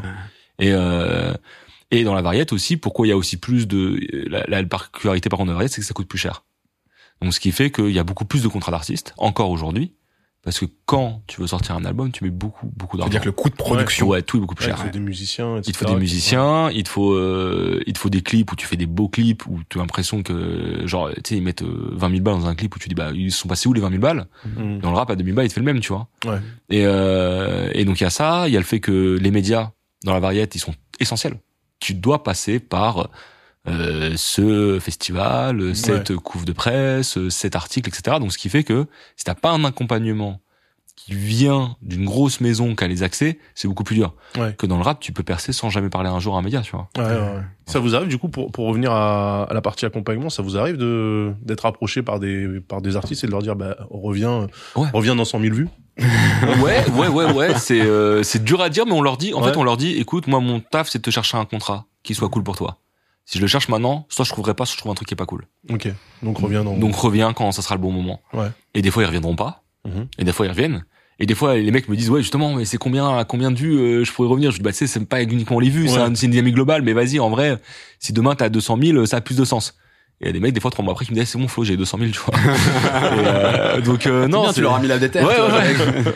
mais il y a, y a ce truc-là, effectivement. Nous, il y a plein de mecs à qui on dit, en fait, on peut pas, ça sert à rien. On va te chercher un contrat aujourd'hui. Euh, allez, à Rion, on va trouver une distrib chez Billy où tu vas prendre 3000 euros d'avance, euh, mais avec ça, Ouais. tu vas rien faire. Donc, en gros, signe pas maintenant, ça sert à rien. Hmm. Donc, je vais pas, m- euh, enfin, tu sais, je vais, je vais faire perdre du temps et je vais perdre mon temps aussi, quoi, tu vois. Dans le dans votre roster entre guillemets, dans les gens avec qui vous travaillez, euh, il y a des beatmakers aussi, des Ouais. producteurs. Je pense à Amine Farsi. Ouais. Tu as le tu as le pull. Euh, à Flemme, Amine. Ouais. Flemme, Thérapie aussi. Je sais pas si c'est toujours le cas. Ouais, Enfin, ouais, ouais, un Thérapie, des membres du du, quoi- du quatuor en tout cas. Euh, vous voulez travailler de la même manière que des artistes interprètes C'est la même Pas du chose. tout. Ouais. En gros, C'est quoi la, spéci- ouais, la spécificité euh, quand tu bosses avec ce genre de profil En fait, nous, beatmaker producteur? nous, nous, on se positionne pas spécialement pour les, sur les compos. Ouais. Euh, en général, on le fait parce que, euh, genre, c'est des plugs, des potes qui nous le présentent, etc. Donc sur les compos, pour le coup, notre taf, il est entre guillemets plus limité, il est purement business. C'est-à-dire qu'en gros, on va les voir, on leur explique les types de contrats, mais bon, c'est beaucoup plus court, hein, parce qu'en fait, eux, ils signent finalement qu'en édition. Ouais. Il n'y a pas de notion de, en fait, quand t'es un artiste, t'as, faut que tu penses à la notion de label, enfin master, Mhm. édition, tournée. Euh, tu vas avoir aussi la question du merchandising. En général, un, un beatmaker, il a que les éditions. Donc le reste, il a qu'un seul contrat à négocier. Qu'il faut penser en fait en termes de droits, il y a les droits d'auteur, les droits voisins, et C'est beaucoup plus limité quand t'es Ouais, compositeur. quand les t'es compositeur, ressources- t'es de droit revenus, d'auteur, c'est tout. Et puis après, tu vends tes prods. Mais je veux dire, nous, le contrat que t'as négocié, c'est t'as un seul partenaire, c'est l'éditeur. Et en plus, des éditeurs, il y en a beaucoup moins. Hmm. En vrai, t'en as cinq en France. En vrai, de gros éditeurs, on va dire. Que les labels, euh, en fait, c'est par exemple un label, chez Universal, t'as 10 labels. Hmm. Donc c'est chez Warner, t'en as quatre. Chez là, t'en as enfin ou trois. Tu vois. Donc en gros, c'est à dire que du coup, tu peux tu peux signer dans 25 labels différents. En édition, t'en as cinq, donc ça va vite. Donc du coup, on les rencontre, on leur explique un peu les types de contrats. On a trois, full publishing, où dans ce cas-là, t'as ta part auteur, la part éditeur, la partie interpartenaire. coédition, t'as ta part auteur plus la moitié de la part éditeur que tu partages avec ton partenaire, et t'as ce qu'on appelle la gestion, c'est comme de la distrib, ils, ils déposent tes morceaux à SACEM, ils prennent un pourcentage en échange. Donc c'est très facile, enfin c'est très facile à, com- à comprendre. Et après nous derrière, c'est plus dur de signer, parce que comme il y a beaucoup de compositeurs et peu d'éditeurs, bah finalement c'est beaucoup plus dur de signer un artiste en édition qu'un artiste en label.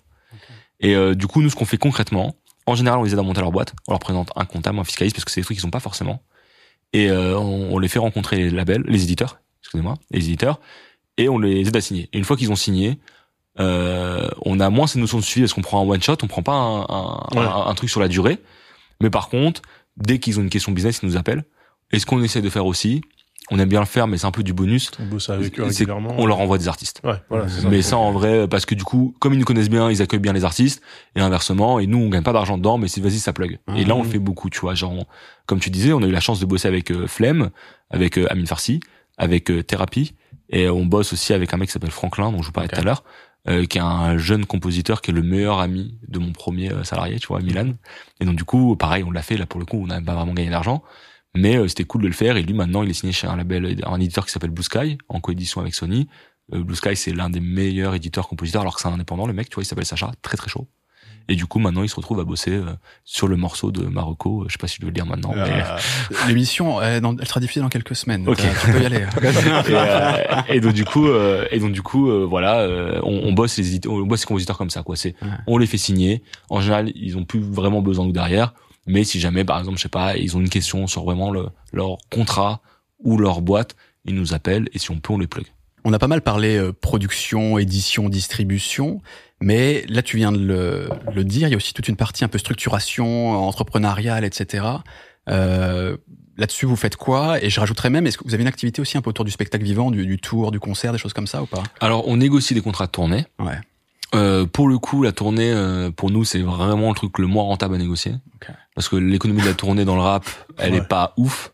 Pourquoi? C'est pas rentable de faire des tournées dans le rap de manière générale? Ouais. Relativement. Ok. C'est-à-dire que relativement aux autres euh, trucs, c'est pas rentable. Parce qu'il manque les festivals? Parce qu'il manque les festivals, parce que c'est beaucoup plus dur de remplir des salles. Même c'est en train de changer. Elle est pas rentable en développement. Nous, on fait beaucoup de développement en artiste. C'est-à-dire qu'il y a des artistes avec qui on bosse en stream peuvent très vite représenter une grosse économie. Mais là, en tournée, ça met plus de temps. Mais est-ce que, est-ce que même les artistes qui vous approchent, ils ont cette, euh, ils ont en tête le fait de, à un moment donné, de, de, de, de rapper euh, devant des salles ou, ou est-ce que c'est plutôt des artistes de studio et de clips et machin et qui n'ont pas du tout en tête l'aspect euh, Ouais. défendre ta musique sur scène euh, face à un public euh, En, en général, ils nous en parlent en disant Ouais. ouais, moi j'aimerais faire des concerts. Mais il y a pas non plus une appétence. Y a- y a pas de démarche, voilà, Il y a pas une démarche dès le début de dire tiens, c'est c'est quand même.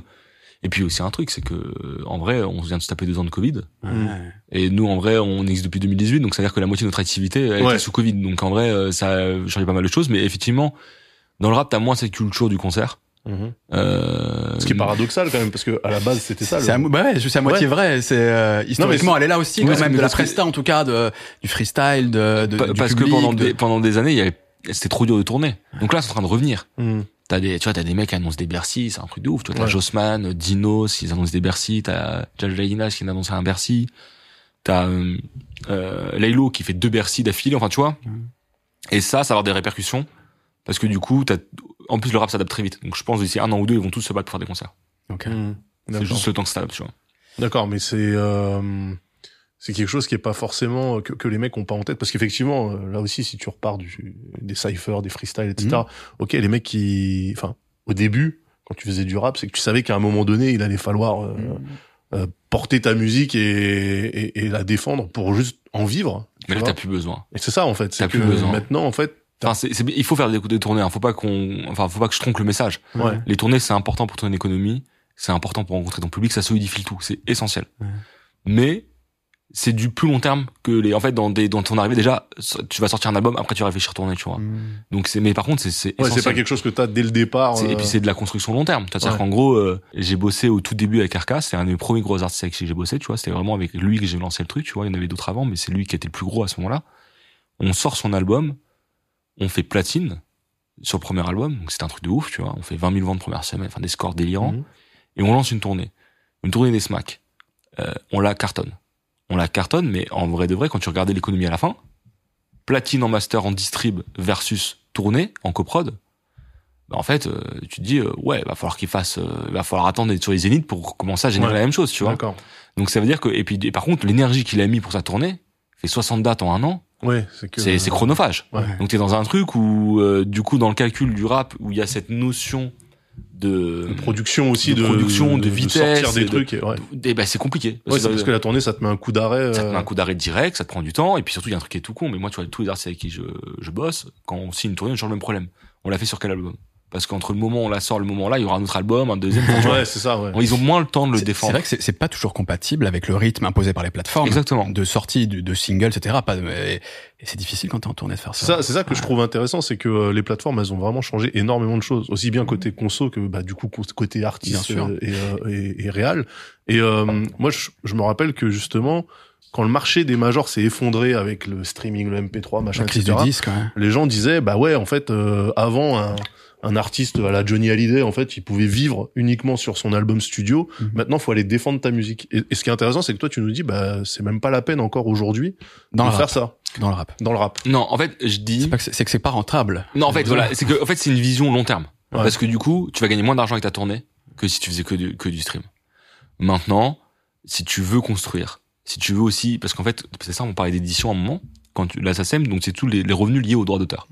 Les droits d'auteur, c'est-à-dire que dès que tu vends un CD, dès que tu fais un stream, t'as une part de l'argent qui est, qui est envoyé à la SACEM que tu récupères si t'as écrit les morceaux. Dans le rap, tout le monde écrit ses morceaux, quasiment. Donc Mhm. du coup, tu gagnes sur la SACEM aussi. Mhm. Sauf que le stream en SACEM, ça rapporte quasiment rien. Le CD, on en vend quasiment plus. Dans le rap français, je Dans le rap précise. Le, le, le, le CD, on en vend quasiment plus. Le, stream, ça rapporte de l'argent, mais ça rapporte très peu de SACEM. La part qui revient à l'éditeur est très faible. Et donc, du coup, le seul moyen de faire la SACEM, c'est de faire de la radio de la tournée. La radio, si tu fais Skyrock, t'es content, mais la radio Skyrock, c'est pas ce qui rapporte le plus d'argent Mhm. en SACEM. C'est bien, mais c'est pas un truc de ouf. Faut aller taper énergie, faut aller taper France Inter. Compliqué avec le rap. Moins de place. Donc du coup, ce qui devient intéressant, c'est de développer la tournée parce que ça va te permettre justement de vendre du merch, de défendre tes albums, etc. Mais la tournée, c'est beaucoup d'énergie et c'est du temps, c'est du temps long. Ouais. Là où dans le rap, t'es dans un truc de tac, tac, tac, tu vois. Mmh. Mais euh, les artistes kiffent quand même, mais c'est juste que voilà, quand tu viens d'arriver, quand c'est explosif comme ça, te dire ok, je fais un- une Ouais, pause, je fais un break pour, euh, Pour faire, faire ma ça, tournée, ça va pas. c'est Ouais. compliqué. D'autant plus quand t'as pas la chance d'avoir les festivals, etc. Donc au début, tu galères, tu galères. euh, Oui, parce qu'il faut préciser pour ceux qui connaissent un peu moins le sujet, c'est que le festival, c'est parmi ce qui est le plus rentable parce que la logistique, elle te revient pas en tant qu'artiste, en fait. c'est c'est ça. Et donc, tu es juste accueilli et en fait, tu prends de la billetterie facilement euh, par rapport à si tu veux organiser toi-même et investir énormément dans la production du C'est spectacle. ça. quoi. En fait, le festival, ce qui est intéressant, c'est que tu reçois un cachet pour venir. Et euh, Le cachet plus que billetterie. ouais, c'est parce qu'en fait, le Ouais, billetterie, d'accord. tu touches pas. Mais tu, tu prends un cachet pour venir. Et en gros, C'est que du bonus. c'est que du. En fait, t'as quand même des coûts, mais ils sont plus faibles. Et surtout, si tu compares vendre une, genre si tu compares quand par exemple tu fais euh, une, une belle smack de 2000 personnes, on va dire, l'argent que tu vas toucher versus un festival où t'es un parmi d'autres, tu gagnes beaucoup plus d'argent pendant dans le festival. Donc t'as Mhm. pas la pression de remplir parce qu'en fait c'est le festival qui remplit, c'est pas toi. Ouais. Et en plus de ça, tu viens en équipe réduite parce que ils ont tout géré, tac tac. En général, t'as un setup plus petit que quand c'est à tourner, ça dure moins longtemps, tu gagnes plus d'argent. Donc les Ouais, festivals, franchement, c'est- le c'est bon plan entre guillemets, tu vois. ouais. C'est jackpot, c'est beaucoup moins long et ça s'adapte beaucoup plus à, à- genre si tu commences à avoir un engouement autour de toi, bah direct, t'es pas obligé de toi de lancer ta tournée de six mois à l'avance. Mhm. T'es annoncé le dernier moment dans le festival. En général, c'est plutôt, mais si t'as vraiment un buzz d'un coup, tu peux arriver là et tu gagnes plus d'argent. Et ça, ce qui d'ailleurs est un problème parce que les festivals ont un gros problème d'économie. C'est-à-dire que eux, en vrai, ils gagnent pas assez d'argent Mhm. les festivals, la plupart sont en perte. Euh, parce qu'il y a effectivement une montée des prix des artistes euh, et du coup ils n'arrivent pas forcément à rentabiliser. Apparemment, des- les rares festivals qui arrivent à bien gérer de l'argent dans le rap notamment, c'est en Belgique où ils ont une vraie notion de gestion financière. Apparemment, ils sont beaucoup plus chauds que nous. Les, les, la tournée c'est pas forcément ma spécialité. Et donc du coup, ce qui fait que effectivement, si tu lances une tournée sans les festivals, c'est plus dur de gagner de l'argent. Et comme le rap, à part avant de devenir très gros, ne fait pas le festival, Ouais. bah ça veut dire qu'en gros, euh, il va galérer. Mais c'est en train de changer aussi. Il y a de plus en plus de rap en festival, de plus en plus de développement en Ouais. festival, c'est en train de changer. Mhm. Ça va, euh, je pense que cette discussion qu'on a là aujourd'hui, Dieu merci, dans trois ans, il n'existera plus, je pense. D'accord. À la limite, ce qu'on pourrait faire peut-être, c'est pour faire la transition vers la communication, c'est Ouais. peut-être parler un peu de ce que tu fais avec Bouscapé. Ouais, Parce que justement, on commence à être entre le business et en même temps, comme c'est un média, de la communication aussi. Concrètement, tu les accompagnes sur quoi Actuellement, ça évolue avec le temps? Ouais, ça évolue avec le temps. Ouais. Euh, donc déjà, si on parle de Bouscapé, je suis obligé de parler d'Amad à un moment, qui est euh, mon, mon coup de cœur professionnel. Tu sais que moi, tous les gens que je rencontre du milieu, euh, la personne qui revient comme euh, des plus agréables avec qui travailler, c'est Ahmad, très De souvent. ouf. Ahmad et Salsa aussi. Mais qui du coup est moins à l'image, donc les gens Ouais. connaissent moins. Donc euh, Salsa, c'est le mec qui du coup produit Medine Ouais. et qui est maintenant un label chez Warner, un label de distribution, donc il est passé de l'indépendance euh, à la major. Et il, est, il bosse une structure de distribution qui a signé de très beaux artistes puisqu'il a fait euh, La Fève, Bébé Jacques, Mhm. Mena Santana, euh, Bouchy, enfin pas mal d'artistes qu'on a fait aussi ensemble. Et donc bref, pour parler d'Amad, donc j'ai la chance de bosser avec Amad depuis euh, 2015 maintenant, euh, qui à l'échelle de ma vie, ça fait euh, un tiers de ma vie quasiment. et, euh, et donc du coup, chez Bouscapé, j'ai fait, je suis passé par beaucoup de postes. Mhm. Euh, j'ai fait beaucoup de recrutement. On, on précise d'ailleurs, pardon, parce qu'on l'a pas dit, mais Bouscapé, qui est un énorme média rap, mais qui même aujourd'hui est aussi gros que beaucoup de généralistes, en fait. Ouais, ouais, ouais, exactement. Bouscapé, c'est, euh, pour donner quelques chiffres, c'est 2 millions euh, d'abonnés sur YouTube quasiment, c'est 2 millions 2 sur Insta, c'est euh, 4 millions de visiteurs par mois sur le site, euh, c'est 500 000 sur TikTok en un an, euh, c'est 15 millions de vues en moyenne sur YouTube, enfin c'est c'est gros. Mhm. C'est très gros et euh, c'est aussi un des médias qui développe le plus le- l'endorsement, où en gros ils vont euh, faire des contenus brandés avec des marques et des rappeurs. Sujet très intéressant. Et en gros, moi, quand je suis arrivé chez Bouscapé, le but c'était de développer l'économie du média, qui était euh, un, un projet très artisanal, euh, qui était un média très puissant, mais l'économie suivait pas. Elle suit toujours pas. hein, on devrait euh, générer beaucoup plus d'argent, mais au moins on a C'est un média en même temps. Hein. Un média, c'est très dur. Mais on a réussi à structurer les trucs en professionnalisant les choses et tout, euh, donc c'est cool. Et du coup, moi, mon taf chez Bouscapé, dans un premier temps, ça a été de redéfinir un peu l'édito. Quand je dis je, c'est avec l'équipe qui Bien était là et tout a été fait en, en collaboration notamment avec Amad. Donc du coup, on a on a pris un virage euh, social média, parce qu'avant on faisait tout vers le site, donc social média, les réseaux sociaux sont devenus la marque en part entière. Vidéo, on faisait peu de vidéos, on a développé plein de concepts Mhm. et brand.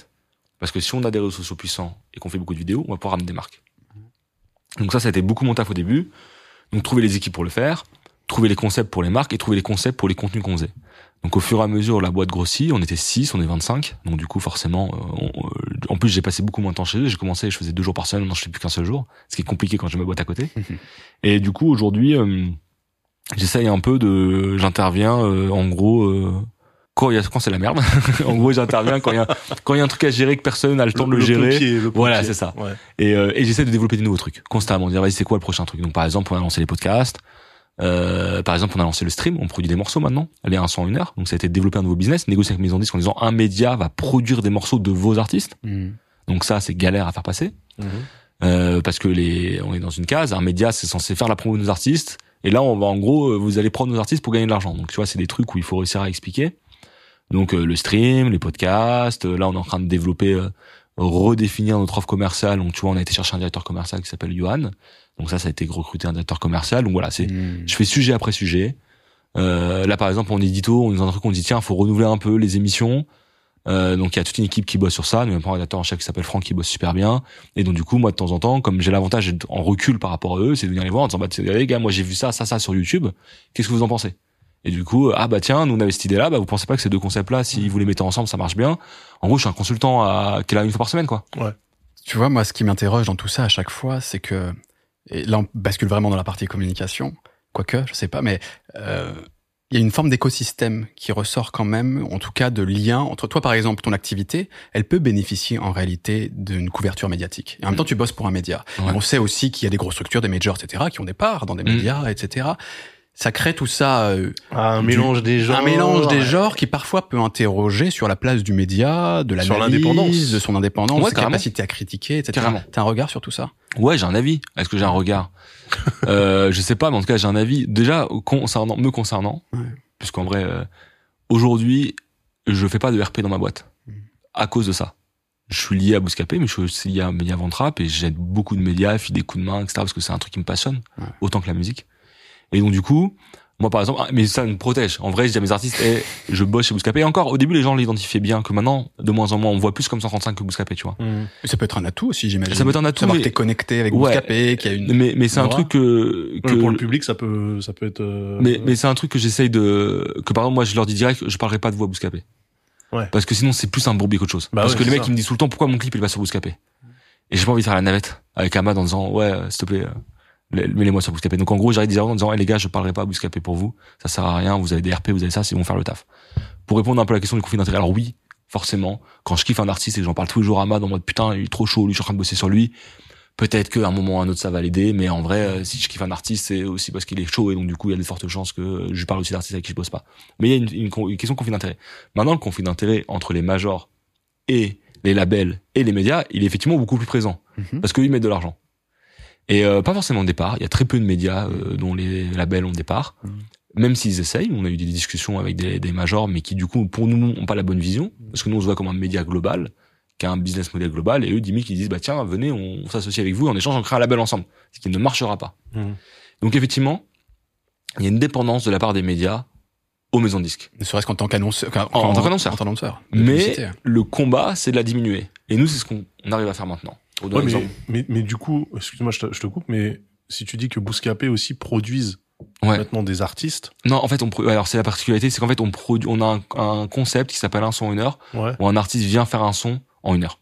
Et Ouais. ce son, vous voulez pouvoir l'utiliser derrière Et nous, on- et c'est nous qui produisons. C'est-à-dire qu'en gros, le mec, il vient juste faire un morceau, on produit un seul morceau, on Ouais. n'intervient pas dans sa carrière d'artiste. En gros, c'est là, tu viens, comme si tu fais un Colors, et ce qui, ce qui Ouais. arrive d'ailleurs, que Colors le mette après sur la plateforme.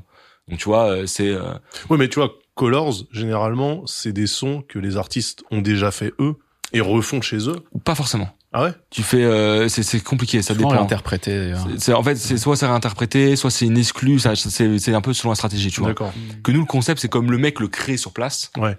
Du coup, forcément, euh, en fait, pourquoi on le produit? Parce qu'en fait, c'est nous qui payons le beatmaker, le studio. C'est la définition mais d'un du coup, producteur. mais du coup, euh, là, je me place côté euh, audience, Ouais. euh, public. Ça veut dire que par rapport à un Bouscapé qui sort un son en une heure avec un artiste, je Mm. me dis, est-ce que du coup, cet artiste qui par ailleurs fait un son avec eux sera traité euh, de manière aussi objective par rapport à ce qu'il va produire dans le futur? Est-ce que, est-ce que les mecs de Bouscapé, ils vont pas se dire, eh, on va pas assassiner l'album de ce gars-là, on a fait un son avec lui? Alors, oui, en fait, c'est un faux débat. Parce que c'est Ouais. dans- c'est l'inverse que ça se passe. C'est quand non, on... déjà, Ouais, pardon. déjà, en fait, faut, on kiffe l'artiste, c'est pour ça qu'on le fait venir. Et puis surtout, en vrai, on va en faire un maximum. Donc en vrai, il y a des mecs que dedans ou peut-être après on n'aimera pas ce qu'ils font. Mais pourquoi c'est un faux débat? Parce qu'en fait, on critique personne. Mm. C'est pas forcément mon choix. C'est pas forcément et, et c'est une volonté d'ailleurs qu'Ahmad a de dire venez, on va commencer à critiquer parce que c'est un problème qu'on critique pas. Parce que en vrai de vrai, on critique personne. Donc que tu fasses le son en heure ou pas, tu seras pas critiqué. Ah, il y a pas de critique sur. euh, Il y a pas de critique. Non, mais de toute façon, Il soyons y a pas de critique dans les médias, tout Mais, globalement. mais dans les médias rap en particulier. en particulier, bien sûr. Mais parce que peut-être- Ah. mais moi je me disais peut-être parce qu'ils ont peur de se faire tabasser Non, dans la rue. C'est une musique street, Mais non, tu mais, vois. mais on est, c'est, mais c'est, c'était aussi la, il faut qu'on parle aussi du rapport avec les marques parce que tu dis qu'effectivement. Euh... Viens, on va au bout des labels en- parce que c'est une vraie discussion. Ah bah oui, pardon, vas-y, continue, continue. non, non, mais, non, mais en fait, parce que si on part sur les marques, on va encore Ouais, faire. t'as raison, t'as raison, vas-y. Mais il n'y a pas de critique rap parce que les artistes le prenaient. En fait, c'est un truc un peu historique. Les artistes pétaient un câble. Tu disais ouais, est-ce qu'ils ont peur pour eux? Bah, il y avait un peu de ça, tu vois. Euh, Ouais, mais ça fait ça, enfin, c'est ultra important. Ouais, alors il y a plusieurs éléments. De. Il y a, il y a pas de il y a pas de chronique dans les la- dans les il y a quasiment aucune chronique sur les médias rap, pas que Bouscapé, hein, on parle vraiment de tous les médias. Et euh, en plus de ça, ça fait les lecteurs cliquent pas. C'est-à-dire qu'en gros, les gens qui le font, ça marche pas. Ouais. Et euh, et donc il y a ce côté effectivement parce que les les rappeurs sont ultra susceptibles. C'est un truc de ouf. Ils vont annuler les interviews, ils vont vouloir aller euh, envoyer un DM au journaliste qui l'a écrit, tu vois. Ouais. Et en vrai, ce rôle, c'est des youtubeurs qui l'ont pris, des influenceurs, des Et trucs comme ça. exactement. Et ils le font jusqu'à un certain point. Ouais. Et le troisième élément, c'est qu'effectivement, l'économie des, des, des médias est très dépendante des labels. Là où nous, alors, tu vas me dire, on est tombé dans une autre dépendance. C'est ce que, oui, mais on en parlera après. Mais euh, si on dit concrètement, concrètement les chiffres, quand je suis arrivé chez Bouscapé, je pense que 80%, voire 90% de notre économie était liée au label et 10% aux revenus YouTube. Mhm. Et aujourd'hui, on est peut-être plutôt aux alentours de 25. Ok. Pas parce que le label a diminué, on a réussi à faire augmenter aussi, Parce qu'il y a d'autres gens, quoi. parce qu'il y a d'autres sources de revenus qui sont arrivées. Mais nous, on est une exception entre guillemets parce que je pense que les autres médias rap, notamment les médias Twitter, ont quasiment que les labels.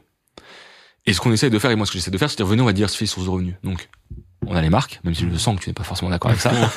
C'est pas une question d'accord, mais oui, oui. oui. Mais euh, et on va essayer de développer l'événementiel. On va essayer de développer euh, du merch. On va essayer de développer un maximum de sources de revenus pour que aucune source de revenus puisse trop peser chez nous. Mais un média aujourd'hui n'est pas est toujours dépendant de là où il gagne son argent. Et on va prendre un exemple concret parce que je, vais aller au bout du truc. Ouais. Aujourd'hui, Mediapart n'est pas indépendant parce qu'il appartient à ses lecteurs. Mediapart, si le fait que ses lecteurs mettent de l'argent pour lire ses contenus, ça fait qu'il fait du contenu qui sait qu'il va plaire à ses lecteurs. Oui. Donc en vrai, un média ne peut pas être indépendant, Mhm. c'est impossible.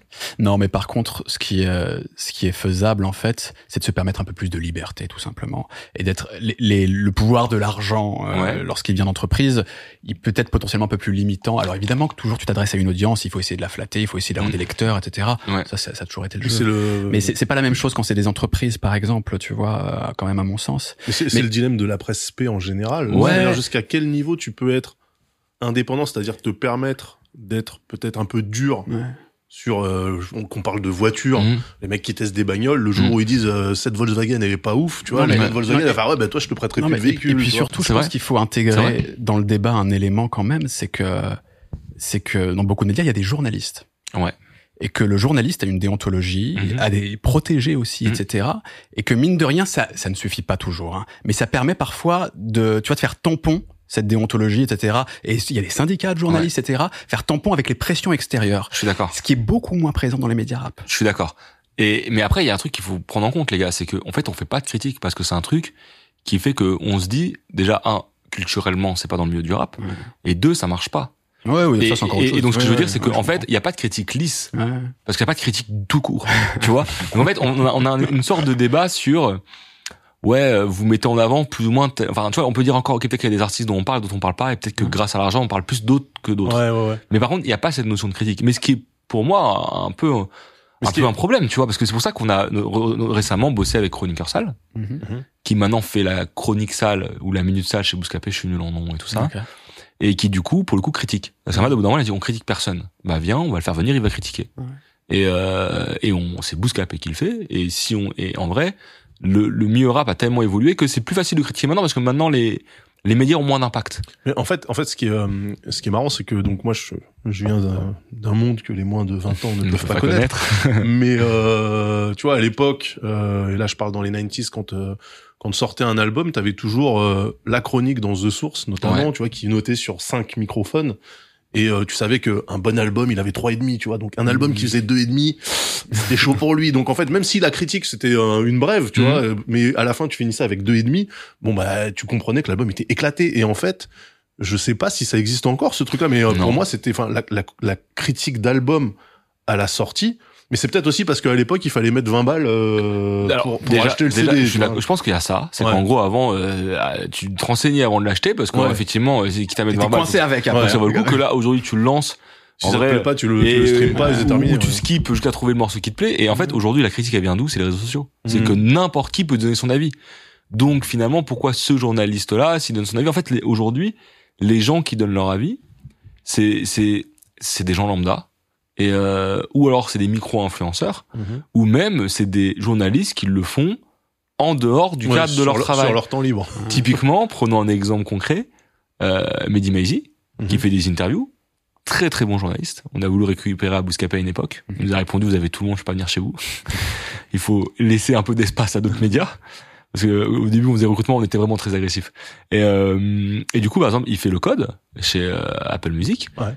Qui est, il y a pas de critique dedans. Non. Par contre, à titre perso, il va dévoiler euh, sa liste des 20 albums à écouter cette année et ça va créer une crise pour ceux qui sont pas dedans, tu vois. Ouais. Et encore, il ne critique pas Donc c'est une critique en creux. C'est en fait. c'est une critique en mode si t'es pas dedans, entre Ouais. guillemets, tu te sens On- critiqué. On, comprend que t'es Mais il y critiqué a si. plus euh, de, il y a pas de, ouais, il y a pas, et je pense que oui, il y a parce que, pourquoi? Parce que c'est un trop petit milieu, parce que tout ça. Et puis aussi, j'ai l'impression que les gens, ils s'en foutent un peu. Et, et peut-être Mhm. aussi que le regard critique, ça se forge, ça, un- Mhm. ça s'exerce, etc. Et qu'il y a des cultures aussi qui poussent au regard critique plus que d'autres. Ouais. Et que, notamment, je pense quand t'es une culture musicale, un genre musical, un mouvement qui pendant très longtemps a, en a pris plein la gueule, Ouais. T'es peut-être un peu moins à même euh, d'avoir du recul et de critiquer non, les tiens entre guillemets. Non. Ah, moi je pense qu'il y a un peu de ça honnêtement. Mais non, puisque pendant pendant 10 ans, 15 ans, c'était le cas, tu Ouais. vois. Ouais, mais, Ouais, tu mais à l'échelle du rap français. à l'échelle, le rap Ah, français, je voilà, pense pas. oui. Parce que, par Tu exemple, là, je, je lisais le bouquin de Driver. Ouais. Très bien d'ailleurs, qui s'appelait Si j'étais là, je crois, ou J'étais là. Ouais. Et il explique qu'à l'époque où il a sorti son album, il y a un, Ah, un- Driver le. ouais, euh, aujourd'hui animateur et rappeur à Ouais, ouais, ouais, bien sûr. J'avais acheté son album d'ailleurs, tu vois. Ah. J'aurais aimé qu'il y ait qu'il y ait une critique sur cet album. Justement, il, il expliquait qu'il y avait une critique et que je sais plus quel journaliste, en gros, l'avait descendu de ouf. Ouais. Et il disait tous les autres albums qui étaient nuls, il disait que c'était bien et le mien il descend. Il dit parce qu'en fait, comme j'étais le mec gentil, il s'est dit, euh, Lui, je bah, peux il pas l'allumer, va l'allumer, tu pression, vois. hein, Il va derrière. pas, il va pas faire un sitting en bas de la- Exactement. de, et ben, de la figure- rédac. figurez-vous qu'il explique dans son bouquin qu'il va péter la gueule après, tu vois. et qu'il dit, en fait, on se permet de me critiquer parce que moi, je suis le mec gentil, et alors qu'en fait, c'était injuste dans ce qu'il mettait, et du coup, il l'a récupéré, il dit, ouais, je l'ai croisé à la génération, je vais taper dessus, quoi. Ouais, et c'est là que je me dis bon, il y a peut-être un souci effectivement avec les artistes qui sont un peu soupolés, tu vois, mais euh, Ouais. mais euh, moi l'album de Driver, je l'avais acheté, euh, mon cousin l'avait acheté d'ailleurs, je l'ai jamais rendu, mais je le trouvais très bien produit. Mais c'est vrai que pff, sur le fond, c'était pas ouf, tu vois. J'espère que Driver va pas me péter la gueule. Mais euh, Je pense qu'il s'est canalisé depuis. La question aussi, c'est est-ce que ton cousin écoute le podcast parce qu'il va venir te réclamer un non, mais c'est vrai que moi, en fait, le, le- le côté euh, parce que justement, mon vécu fait que je tourne aussi un petit peu dans les milieux spé, tu vois, tech, etc. Mhm. Et on a le même problème, c'est-à-dire qu'à un moment donné, tu as une telle proximité entre les marques Ouais. Et euh, les rédactions de médias que euh, il y a un genre de langue de bois. Dans la tech, c'est chaud. Hein, parce c'est qu'en plus, il y a de chaud. fric, je pense. Donc, Ouais. euh, C'est ultra chaud. Moi, je dis, euh, enfin, dans, dans la tech, c'est compliqué, par exemple, de dire euh, ce smartphone de Samsung, il est, il est éclaté, tu vois, parce chier. que, parce que tu sais que les mecs Oui. de Samsung derrière, ils vont te courser. Et mais pourquoi mais, t'as dit ça mais c'est partout pareil et malheureusement euh, même quand il y a pas d'argent il y a d'autres moyens c'est-à-dire qu'aujourd'hui un tu prends l'exemple des youtubeurs Mhm. qui aiment bien critiquer et ben ce qui se passe au bout d'un moment c'est quand le youtubeur il commence à être un petit peu connu il a des opportunités pas d'argent mais des trucs de tiens est-ce que tu veux interviewer lui? Ouais. tiens est-ce que tu veux venir au concert? Et à ce moment-là il va dire oula je commence à être un petit peu identifié Faut que je fasse attention. je euh, veux si je veux continuer à pouvoir bénéficier de ça, il faut pas si, que je si, si veux avoir accès à ça qu'il avait pas à la base, Ouais. parce qu'avant que quelqu'un le connaisse, tout le monde s'en foutait. Bah tiens, si je veux avoir accès à ça, bah peut-être que je vais faire un peu plus doucement et je vais taper sur les mecs sur qui tout le monde tape. En fait, à un moment ou à un c'est autre, est chaud, tu vois. c'est dur. c'est super dur. C'est qu'en fait, à un moment ou à un Ouais. autre, que ce soit de l'argent, de la visibilité ou quoi que ce soit, il y a un moment où euh, tu essaies de faire un choix. Et t'es toujours un peu touché, par exemple, tu vois, là, euh, je regarde un youtubeur qui s'appelle Adam Ross, qui parle vraiment de culture d'internet, Ouais. etc., et de création de YouTube ce qu'il fait. très chaud. Ouais. Et du coup, euh, lui, il explique par exemple un truc tout con, mais il refuse les OP Mhm. systématiquement parce qu'il se dit si jamais je fais des OP, Bah oui, ça va me. je vais, je vais finir par euh, changer mon truc. Ouais. Mais il dit mais malgré ça, rien que les audiences, il dit rien que ça en fait ça me ça me ça me, ça me travaille en fait. Rien que les audiences, ça influe mon contenu. Mmh. Parce que même si j'essaye de me dire je m'en fous du nombre de vues, Ouais, mais c'est pas le même maître. mais à la fin, t'as quand même un maître. Oui, mais c'est pas. Moi, c'est plus le quel type de maître j'ai, tu vois. Moi, Ouais. je, je veux bien accepter de temps en temps être au service de quelqu'un. hein. Ouais, mais c'est ça qui est dur. C'est ça qui est dur, c'est-à-dire est-ce que je vais être euh, victime de mon audience, victime des avantages en, en nature qui sont aller avoir cette sable, ce truc-là, etc. Ou victime de quelqu'un qui me paye. Moi, quitte à avoir Ouais. quelqu'un qui me maîtrise, autant qu'il me donne de l'argent. Moi, je suis vois. pas d'accord parce que Ouais, mais mon allégeance. Mais Ouais. oui, mais parce qu'on a une. euh, En fait, j'ai vraiment l'impression que les générations plus jeunes ont Ouais. pas ce problème éthique Ouais. Mmh. que nous on peut avoir. Que bon, alors toi déjà, t'es pour moi t'es un jeune aussi, tu vois. Mais est-ce que c'est pas un boomer dans son style? Bah ouais, mais moi, du coup, moi, je suis un turbo boomer parce que, en fait, moi, je vois le truc et je me dis, waouh, mais c'est quelque chose qui aurait été impensable à mon époque à moi. Ouais. Tu vois, parce qu'il y a tellement, de... mais la proximité aujourd'hui entre euh, les artistes euh, ou euh, les, les- les médias et les marques, elle est, elle est tellement, euh, elle semble tellement naturelle que euh, bah, pour des mecs à l'ancienne, effectivement, on se dit, mais putain, attends, euh, est-ce que là, il y a une vraie indépendance de point de vue ou est-ce qu'en fait, il y a tellement de conflits d'intérêts qu'au final, il n'y a pas un petit peu de langue Alors, de bois euh... Je, je, déjà, je trouve ça intéressant ce que vous dites. Euh, par exemple, moi, je pense que c'est une question de, avant d'être dans la musique, j'étais dans des, des trucs un peu plus genre euh, libertaires, on appelle ça. Genre Ouais. soit des communautés internet où du Ouais. coup il y avait, euh, on va pas dire anticapitaliste, mais tu vois, il y avait Ouais. un, un- donc j'ai connu ce mouvement-là. Et puis je suis arrivé dans la musique et je me suis dit en fait, si on veut que les économies marchent, que les médias vivent, il faut de l'argent. Donc ça m'a mis un regard Ouais. plus pragmatique et plus cynique, on va dire. Mais moi, le truc de dire à cause des marques, les les artistes vont faire vont changer leur discours et tout, j'y crois pas. Je pense que quand ils vont faire l'OP avec la marque, ils vont faire gaffe. Par exemple, demain, nous, on avait fait euh, à l'époque des freestyles sponsorisés par des marques, et dans ce cas-là, fallait citer la marque, on mettait pas de gros mots. hmm. Mais à côté, le rappeur pouvait dire n'importe quoi, on s'en foutait. C'est-à-dire qu'en gros, Oui, c'est du spot, en fait. c'est du euh, spot. Il faut se dire que c'est sur un instant donné. Tu vois, par exemple, nous, Bouscapé, on fait des OP euh, avec des marques, et euh, en vrai, de vrai, de vrai, ils nous font pas chier sur le contenu. En fait, tu sais, moi, c'est pas tant ça mon inquiétude. Je pense que c'est une question de rapport de force d'ailleurs en général Ouais. après, entre la marque et Oui, le média et qu'il soit assez puissant pour pouvoir imposer quand même des choses et dire on garde de l'identité, Mm. des- du discours, etc. Mais moi, qui, ce qui m'embête plus, c'est de me dire que le public auditeur et récepteur de publicité deviennent presque la même personne et que jamais on rappelle, tu vois, que Ouais. attendez les gars, rappelez-vous qu'on est ici pour vendre ce vêtement. Ouais. Tu vois, et, et que cette confusion, en fait, au moins de la clarté. Et je la trouve, et je trouve que c'est rarement le cas. Je suis d'accord, mais ça c'est euh, les c'est pas lié au rap, ou pas lié à quoi que ce soit, c'est aujourd'hui. au, au début d'un clip, y ait écrit public rédactionnel. Ou... Mais Ouais. grave. Mais ce qui, Mais ce qui- ce qui est censé être le cas, hein. Ah Ce qui est censé être le cas quand tu fais, grave. quand tu fais une, que un, un clip qui démarre avec, euh, tu sais, un, un zoom sur un téléphone qui se met à Ouais, sonner et tout. ouais. puis, euh, Par exemple, tu vois, sur, sur YouTube, quand tu fais une, une campagne publicitaire, tu es censé avoir euh, cette vidéo euh, Ouais. euh, Du contenu et- sponsorisé. sponsorisée. Et euh, pour moi, Mais tu dis pas lequel. Tu dis pas lequel. Ouais. Mais en général, tu, es censé le dire en commentaire. Ouais. Et puis en vrai, si si tu sais pas qui c'est, c'est que la pub elle a pas marché. Hein. C'est en gros, euh, à la fin de la vidéo, tu dis c'était qui qui a sponsorisé, c'était genre euh, Apple ou c'était Pepsi. Si tu sais Ouais. pas lequel des deux, c'est un peu relou. et donc du coup, euh, donc du coup, quand c'est censé le savoir. Mais pour moi, dans un clip, si jamais et en plus pour le coup, on placement de produit dans le rap c'est crade. hein. Parce qu'encore les OP avec les marques, moi je trouve ça stylé quand genre euh, t'as un vrai truc bien. Mais les clips, placement de produits dans les clips, Ouais.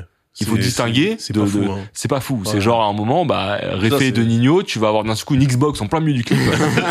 et tu dis, mais, ou Winamax quand il sort son téléphone, et tu Ouais. dis, bon, bah, ok, t'as capté de qui c'était. Mais ça, en vrai de vrai, C'est- C'est c'est pas joli. c'est censé être écrit, c'est fait avec une marque. Mais encore ça, au moins, c'est visible. Parce qu'en vrai, quand tu vois Winamax, tu dis, tiens, il l'a pas fait. Tu vois, genre, Euh, Tout le monde n'a pas ce recul, attention. hein. ouais, mais est-ce que tu, enfin, tu vois Winamax en plein milieu d'un clip de Nino?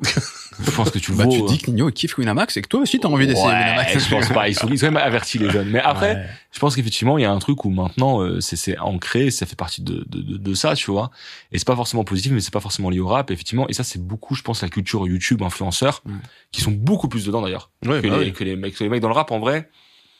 Il y a, il y a moins d'OP et donc quand il y a des OP en général c'est dédié à, plutôt à des gros artistes il y a une vraie stratégie derrière etc mais les trucs euh, dans, dans, dans les autres de le pire ça c'est les influenceurs etc et, et ça mais après j'ai l'impression que c'est c'est c'est je suis d'accord que c'est un problème mais je le lirai pas au rap. Je dirais que c'est global. Non, Mais, est-ce que justement euh, ce truc-là est incontournable maintenant quand tu quand t'es un artiste rap?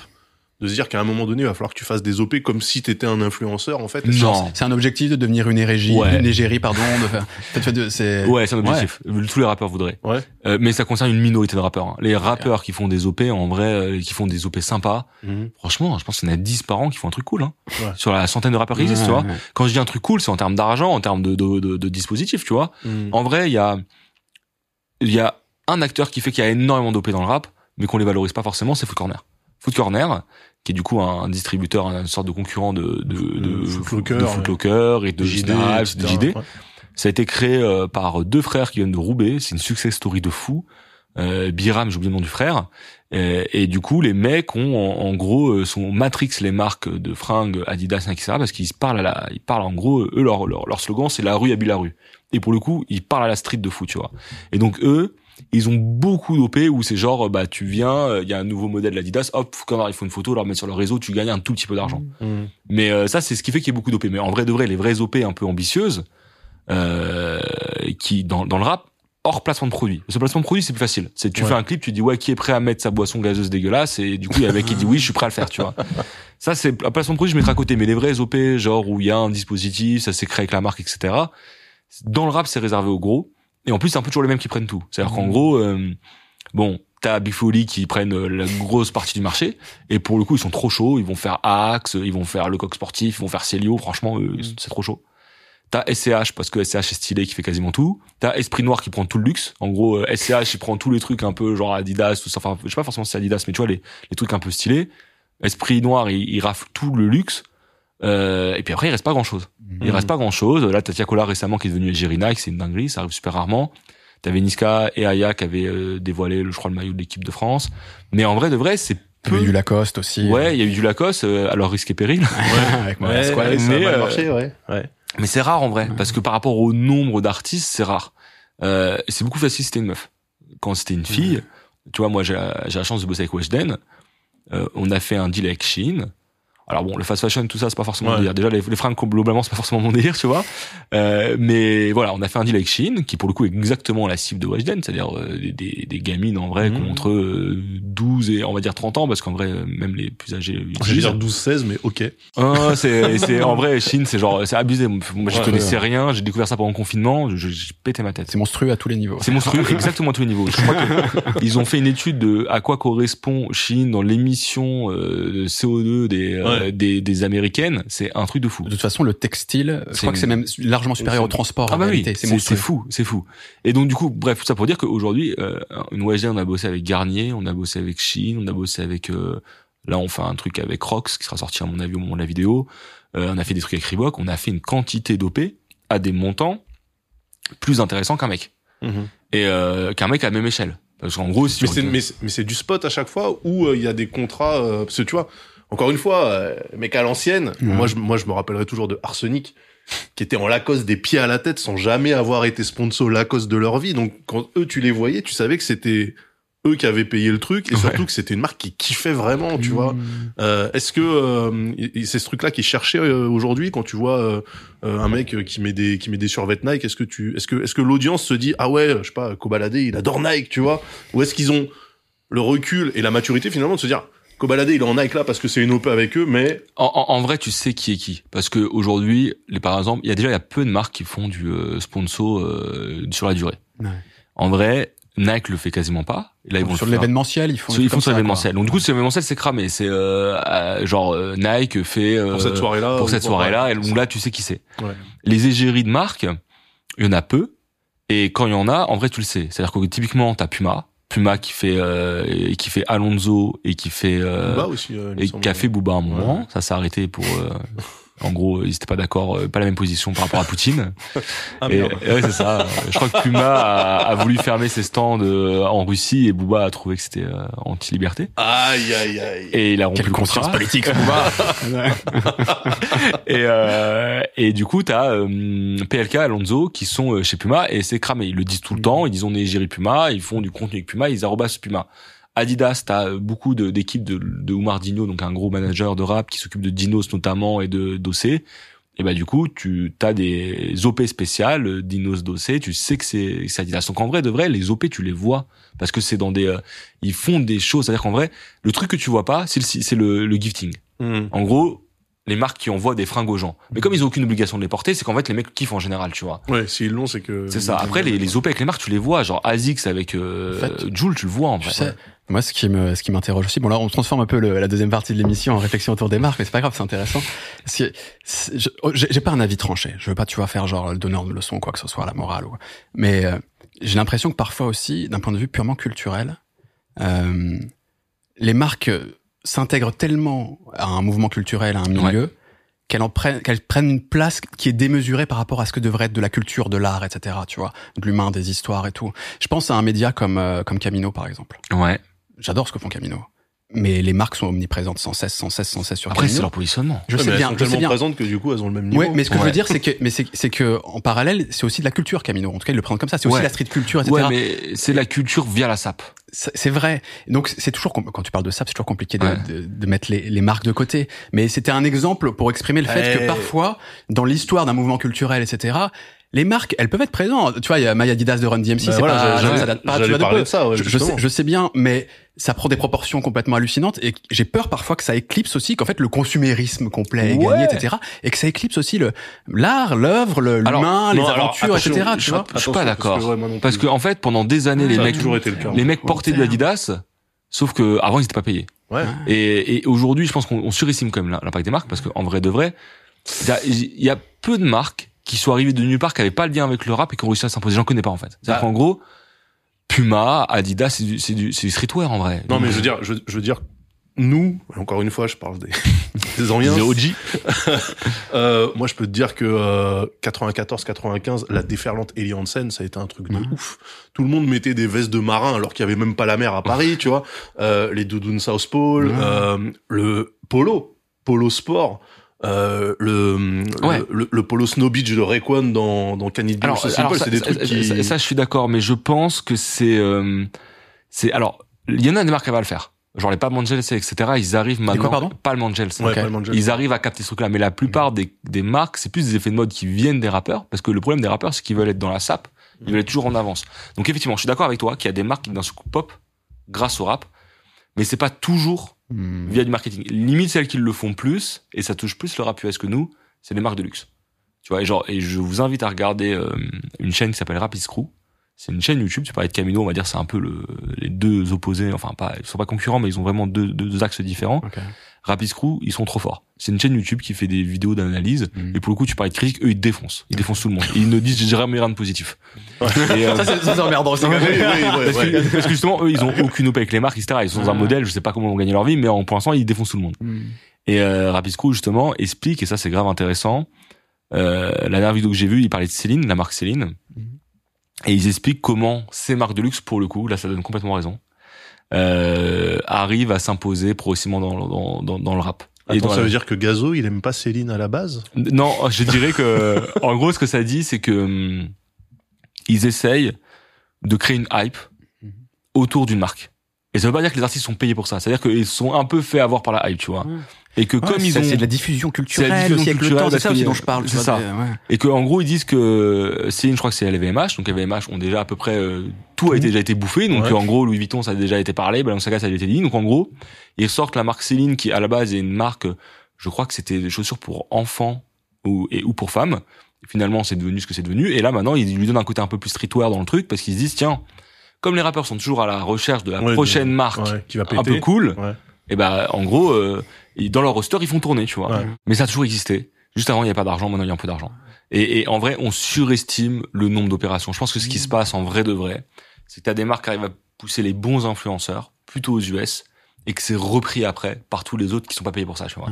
Et ça lise pas le discours c'est-à-dire qu'en gros, euh, c'est juste du drip entre guillemets. Au moment, tu vas te mettre en mode Céline, Céline, Céline. Tu vas t'habiller en Céline et euh, tu te donnes pas, tu dis pas que la marque elle est cool. En vrai, c'est juste voilà, le truc est un peu stylé et puis euh, Non, et puis en plus, enfin, c'est vrai que finalement, quand, quand on se pose la question de la proximité des rappeurs avec la marque, dans l'absolu, on s'en bat les couilles. Enfin, mm. moi, je m'en fous que le mec il me dise qu'il adore Céline ou qu'il déteste Ouais. euh, Vuitton. Je m'en fous. Enfin, En tu fait, vois, en- ça a pas de Encore une fois, sur. euh, ouais, si en théorie, si. Je t'assure. Non, que- ça va faire, ça, ça va faire acheter, Oui, ça va ça faire va acheter faire des acheter. sweatshirts, Bon. ça va faire acheter des Mais ils ont sweatshirts. pas, mais ils ont pas de position genre en mode. Mais euh, voilà, ils disent pas genre un c'est- rappeur pour avoir un avis sur la mode. Non, c'est Et vrai. puis il dit même pas que c'est bien. Il Ouais. est juste en mode je drip parce que j'ai acheté ça, tu vois. Ouais. C'est c'est juste garder à l'esprit. Encore une fois, on revient sur ce regard critique. Ouais. Juste de dire comment s'organise notre monde, quels sont Ouais. les intérêts de chacun, vrai. et savoir clairement ce que chacun fait. C'est juste, ça va pas beaucoup plus Ouais, loin ouais, que ça. moi, je suis d'accord. Je, suis- C'est- je suis, je suis d'accord avec toi. Mais effectivement, je pense que euh, la question se pose plus sur les médias et la proximité avec les marques que sur les artistes en direct, parce que finalement, ouais, euh, C'est un ensemble.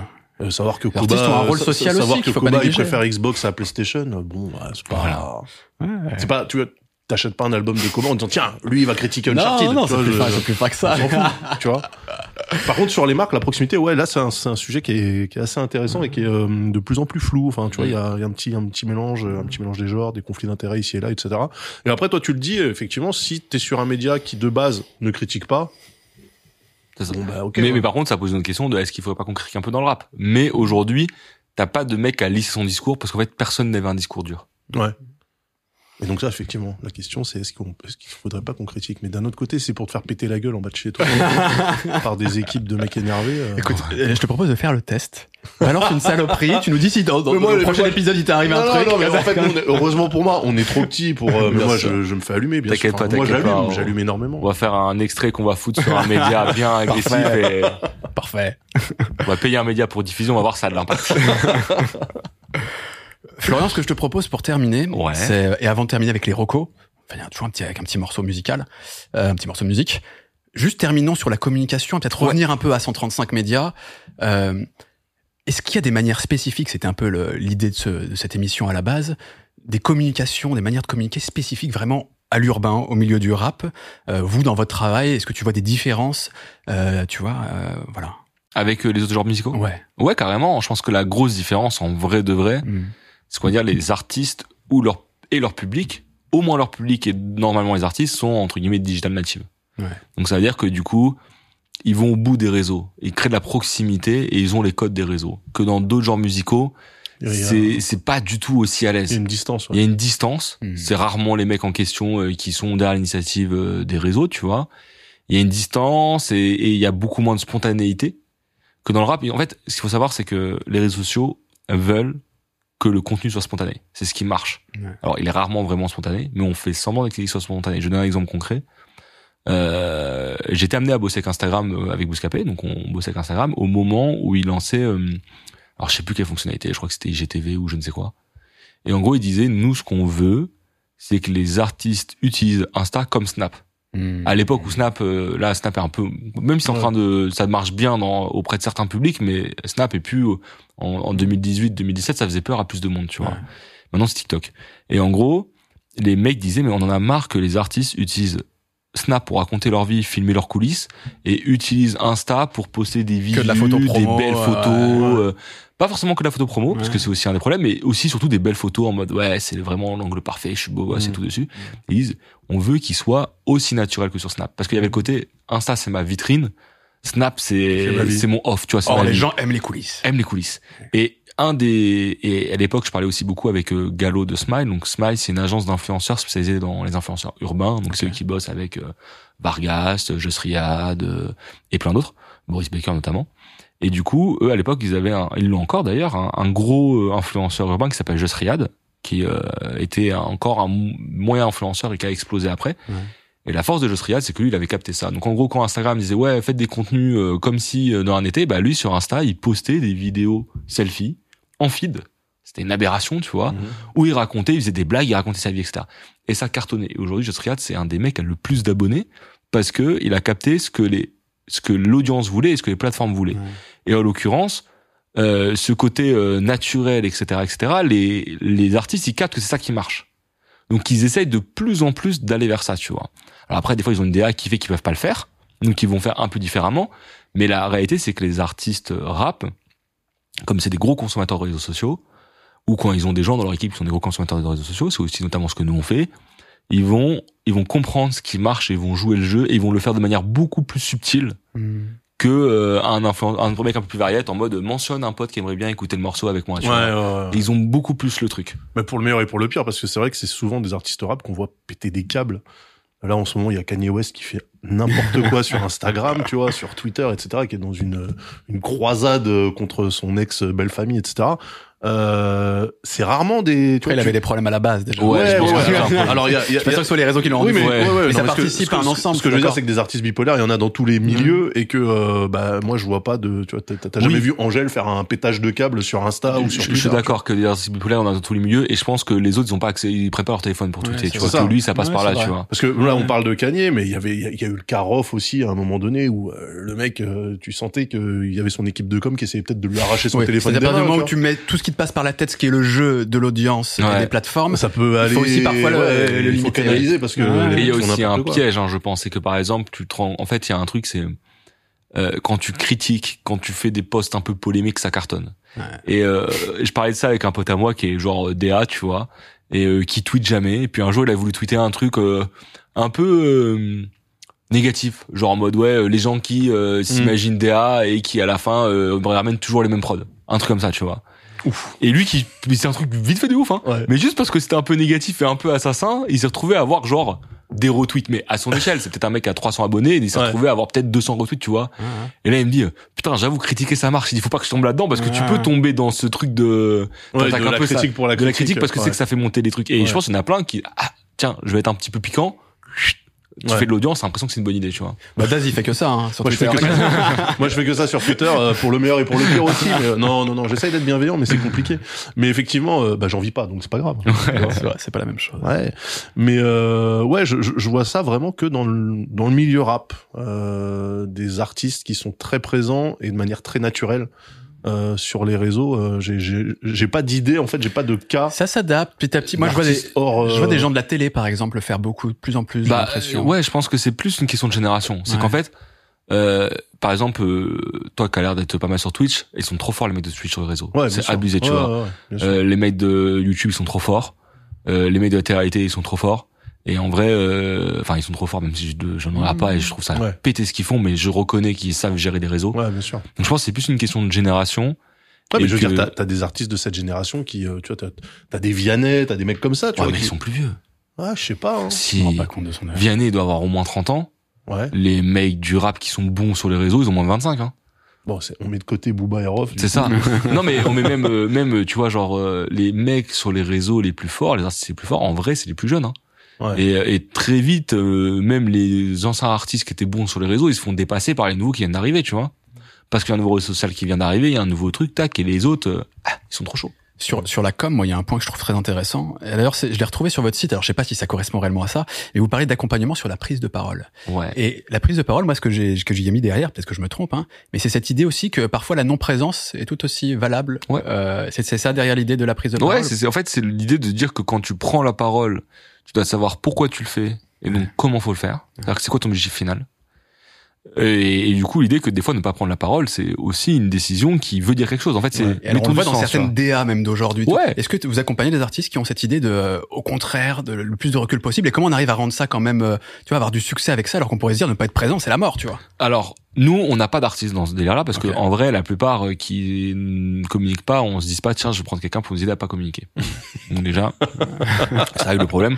Puis si après ils mettent euh, notre prestation au ratio au nombre de posts Instagram, ils peuvent très vite se dire qu'ils ont posté une fois dans le mois, ça fait cher. Euh, donc nous, on n'a pas trop ce genre de cas, mais on a Ouais. par contre des cas d'artistes qui étaient très présents et qui nous disent venez, on va essayer d'être moins présent pour donner plus de valeur à la prise de parole. Comment on fait? C'est depuis, euh, depuis PNL qu'on observe ce En genre de vrai, PNL Damso, ouais. Ouais. Nekfeu Ah. surtout. Parce que Ouais. Lui, il est dans l'extrême, il a supprimé les réseaux, quoi. Ouais. Alors qu'il était très présent aussi à un très moment présent à un moment. Euh, les la force d'entourage à l'époque, c'était qu'ils étaient bons sur les réseaux. Ils étaient tout le temps sur les réseaux. tout le temps là, ils faisaient des vidéos YouTube tout le temps, ils arabes contenders, c'était trop. Et puis au bout d'un moment, il a tout arrêté, tu vois. Mais que lui, parce que euh, je vois Dean, il y est encore, Douce, Ouais. il y est encore. Exactement. vois, et- Il y a que lui qui a vraiment arrêté, ouais. Ouais. En même temps, c'est celui aussi qui est devenu la star, euh, Ouais, qui va ouais, presque ouais, au-delà ouais. du rap. Et qu'on a même plus vraiment besoin du coup des réseaux. Ouais. Mais du coup, euh, est-ce que c'est un, enfin, je pense pas que ça soit un calcul. Je pense que c'est vraiment lui qui a décidé de se préserver. Je pense que parce parfois, oui, il y a aussi la question un peu de la santé. Ouais, les, les réseaux c'est la merde. Hein. En vrai, quand t'es une star, euh, franchement, c'est Ah flemme. bah tu te fais allumer. Bah, à plus forte raison quand du coup dans les médias rap tu te fais jamais critiquer, donc tu te dis bah je vais tout niquer et puis Mais qu'après. euh, je dirais au-delà de, le- au-delà de la critique, parce que la critique, que t'aies des réseaux ou pas, elle va exister. C'est-à-dire que je pense Ouais. que peut-être Nekfeu, après il paraît qu'il a pas de téléphone et qu'il communique que par mail. Ah ouais. ouais, ouais, ouais. Ah ouais, incroyable. Et, euh, et donc du coup, euh, il y a des mecs qui ont pas de réseau, mais qui regardent, qui tapent leur nom dans la barre de recherche sur Twitter. Mais est-ce que Nekfeu est encore vivant? C'est peut-être pas lui derrière le mail, on sait pas s'il répond Peut-être pas, hein, Il y a des c'est gens qui le voient On l'a vu sortir un album récemment. Et euh, mais par contre, je pense que ce qui est au-delà de l'aspect euh, critique euh, externe à tes réseaux, parce que ça en vrai que t'aies un compte ou pas, on, va, on peut Oui, tu fumer vas- quand même, tu vois. vas- Tu vas le prendre. Ouais. Euh, c'est plus le côté, je pense que les réseaux te créent une mauvaise dépendance au nombre de likes quand tu Ouais, postes, sûr, au nombre de sûr. commentaires, au DM que tu reçois. Tu deviens accro à ton téléphone, genre euh, quel notif, quel truc, ça s'arrête jamais, t'es Mhm. constamment sollicité, Ça tu rend vois. fou. Ça rend fou. Et je pense que quand tu coupes pour de bon, ça te fait un, bien fou. Ouais, non, c'est vrai. C'est. Je vais réfléchir à ça d'ailleurs. Les gars, on termine sur les recos. Qu'est-ce que Ouais. c'est c'est quoi un peu votre euh, on parle souvent de délire musical du moment ou le truc que vous pensez à fond. Peut-être Florian, tu veux commencer? Il y a un Oh. truc qui euh, Euh, bon alors déjà moi j'écoute mes artistes. Tout le pour temps. de vrai. Pour de vrai. Ah non mais c'est abusé. C'est pas de la promo. C'est genre dès que je commence à bosser avec quelqu'un, je fais que de l'écouter. OK. Et euh, alors ça C'est bien, une- se dire qu'il aime vraiment ce qu'il produit. Et, ça en- c'est et- chouette. et plus je plus je bosse avec, plus j'écoute, tu vois. OK. Et euh, donc, mais aujourd'hui, le, le pour, pour- je vais euh, en reco, je vais parler d'un artiste que je kiffe, avec qui je bosse pas. Je suis arrivé Ah. trop tard. OK. Euh, Tu regrettes Je regrette parce que je le kiffe de ouf et en plus il cartonne.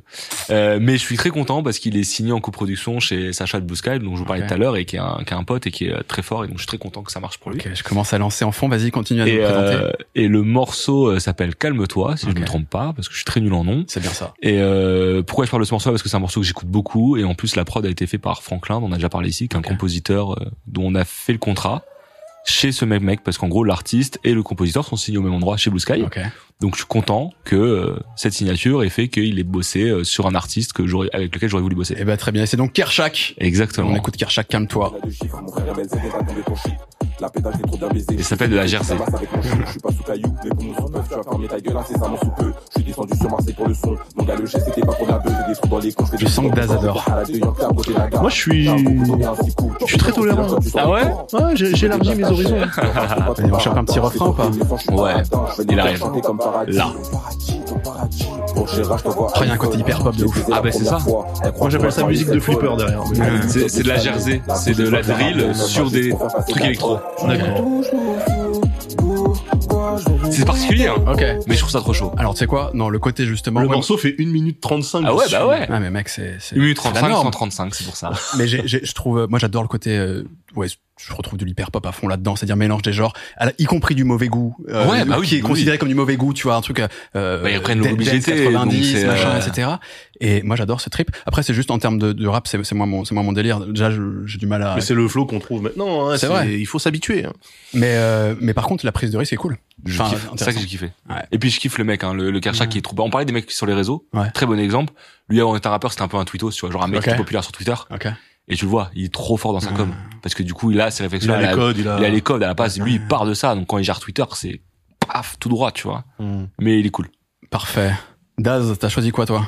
Alors, changement d'ambiance. non, moi, je suis toujours, tu vois, on en qu'il y a parlait. du sample dans ce morceau? Ouais, alors là, c'est même plus un sample. Moi, je, Des je kiffe. il y a- tu sais que je kiffe le sample Ouais. quand il est en plus minimaliste, c'est-à-dire Ouais. juste le sample et le mec qui rappe. Là, les gars, ils ont juste pris le morceau original, qui est un morceau de Miles Davis, et ils ont appuyé sur play et, Ok. et ils rappent par-dessus. Et comme c'est un titre de Miles Davis, qui est à la base un trompettiste, mais là, euh, c'est un truc qui s'appelle le Man with the Horn, qui est euh, assez euh, moderne. C'est années 80, tu vois, quand il commençait à plugger des machines et tout. Ok. Franchement, l'ambiance, comme d'habitude, elle est... pff, fumez ce que vous voulez là Et alors, c'est quoi C'est London Drugs. Ok. Donc London Drugs, c'est Jay Warzy qui est un mec de Compton, de Bampton, donc c'est un blood de Compton. Et euh, et son beatmaker qui est un mec de Vancouver, je crois. Ok. Et euh, bah, l'ambiance, encore une fois, l'ambiance, les sons, c'est Et le morceau s'appelle Sorare. Sorare, ouais. C'est plus lent. Ah, mais c'est très bien. 4 minutes. Ah, ouais, par contre, c'est très long. C'est très très long. Mais du coup, le morceau qu'on entend là, c'est l'original de Miles Davis. Il a- il a même pas été accéléré, ralenti, Même pas de drums par-dessus ou Non. C'est une cover. Ah, c'est complètement ça. complètement ça. Et ça, j'adore. Très cool. London Drugs, écoutez, hein, c'est vraiment de la très très bonne musique. C'est chaud. Et ben, je vais terminer moi avec ma petite reco. Et alors, vous savez quoi? Je suis incapable de vous parler de l'artiste. Je sais pas ce qu'il fait à côté. Et je connais que ce morceau-là. Ok. Et Ça dure 2 minutes 15. ça me met une claque. Parce que c'est... bon, je vous fais écouter. Vous me dites ce que vous en pensez. Déjà, qui est l'artiste Comment t'as découvert Pardon, c'est pas le parallaxe. Le morceau s'appelle Amnésie. Comment j'ai découvert de la reco Spotify Bah voilà. Tout Les simplement. On en parlait. On en Ils ont parlait. Ouais, On en absolument. Et euh, ouais, et je- on en parle après. Ça démarre comme n'importe quel morceau de rap français. J'avoue. tu ramènes Kershak là-dessus. euh, Il va tout tuer.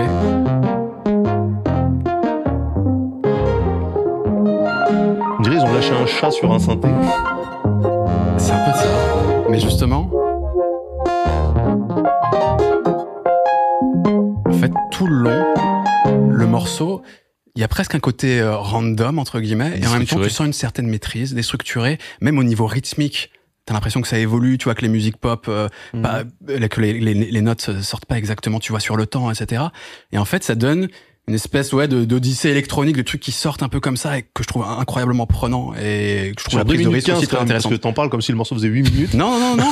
mais justement, il n'y a, y a pas besoin tu vois, que ce soit long. Mais c'est juste, il y a tellement de choses se passent. ça tu vois, part en dans fait, tous les sens, ouais. tu, tu peux, t'es surpris à chaque seconde presque. Tu vois, et c'est pour ça. Que ça sur ma trotte en rentrant. Bah, parfait. Ben les gars, on a fait un bon tour. Ouais, carrément.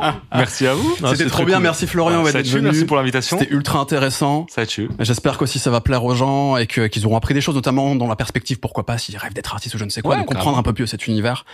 Ce serait très cool. On remercie aussi, bah, je te remercie Daz Ah, mais pour cet c'est un plaisir. Un Attends. plaisir sans cesse renouvelé, bien sûr. La bouclette aussi pour toute la technique. Merci les gars de nous aider à faire gars. cette émission. Thomas évidemment qui nous aide aussi à faire cette émission. Et C'est important. On pourrait pas la faire sans Thomas. Donc euh, SO les gars. Et puis euh, François aussi qui fait le montage. On se retrouve euh, dans Dans deux 15 semaines. jours. et ça va être trop bien. On va parler de reggaeton, incroyable. Ah oui, bah oui. Oh plus, je pense qu'on va essayer d'écouter plein de morceaux de ces pour accompagner et tout. Non. Si, mais c'est, on va essayer. D'ailleurs, je, je l'ai- je l'ai pas précisé. Tu sais quoi, je l'enregistre comme ça, on le mettra au montage. Si à un moment il y a une coupure dans les recommandations dans cette vidéo YouTube, c'est normal, c'est qu'on aurait eu des emmerdes avec les droits. Parce que ça, c'est le nouveau flip maintenant qu'on fait des recos à la fin. Ouais. Je sens qu'on va avoir des galères, mais on Moi, je prends que des mecs qui sont soit morts, soit en prison. Ouais. Allez, ciao, ciao tout le monde, à bientôt. Salut. Merci encore Florian. Ciao.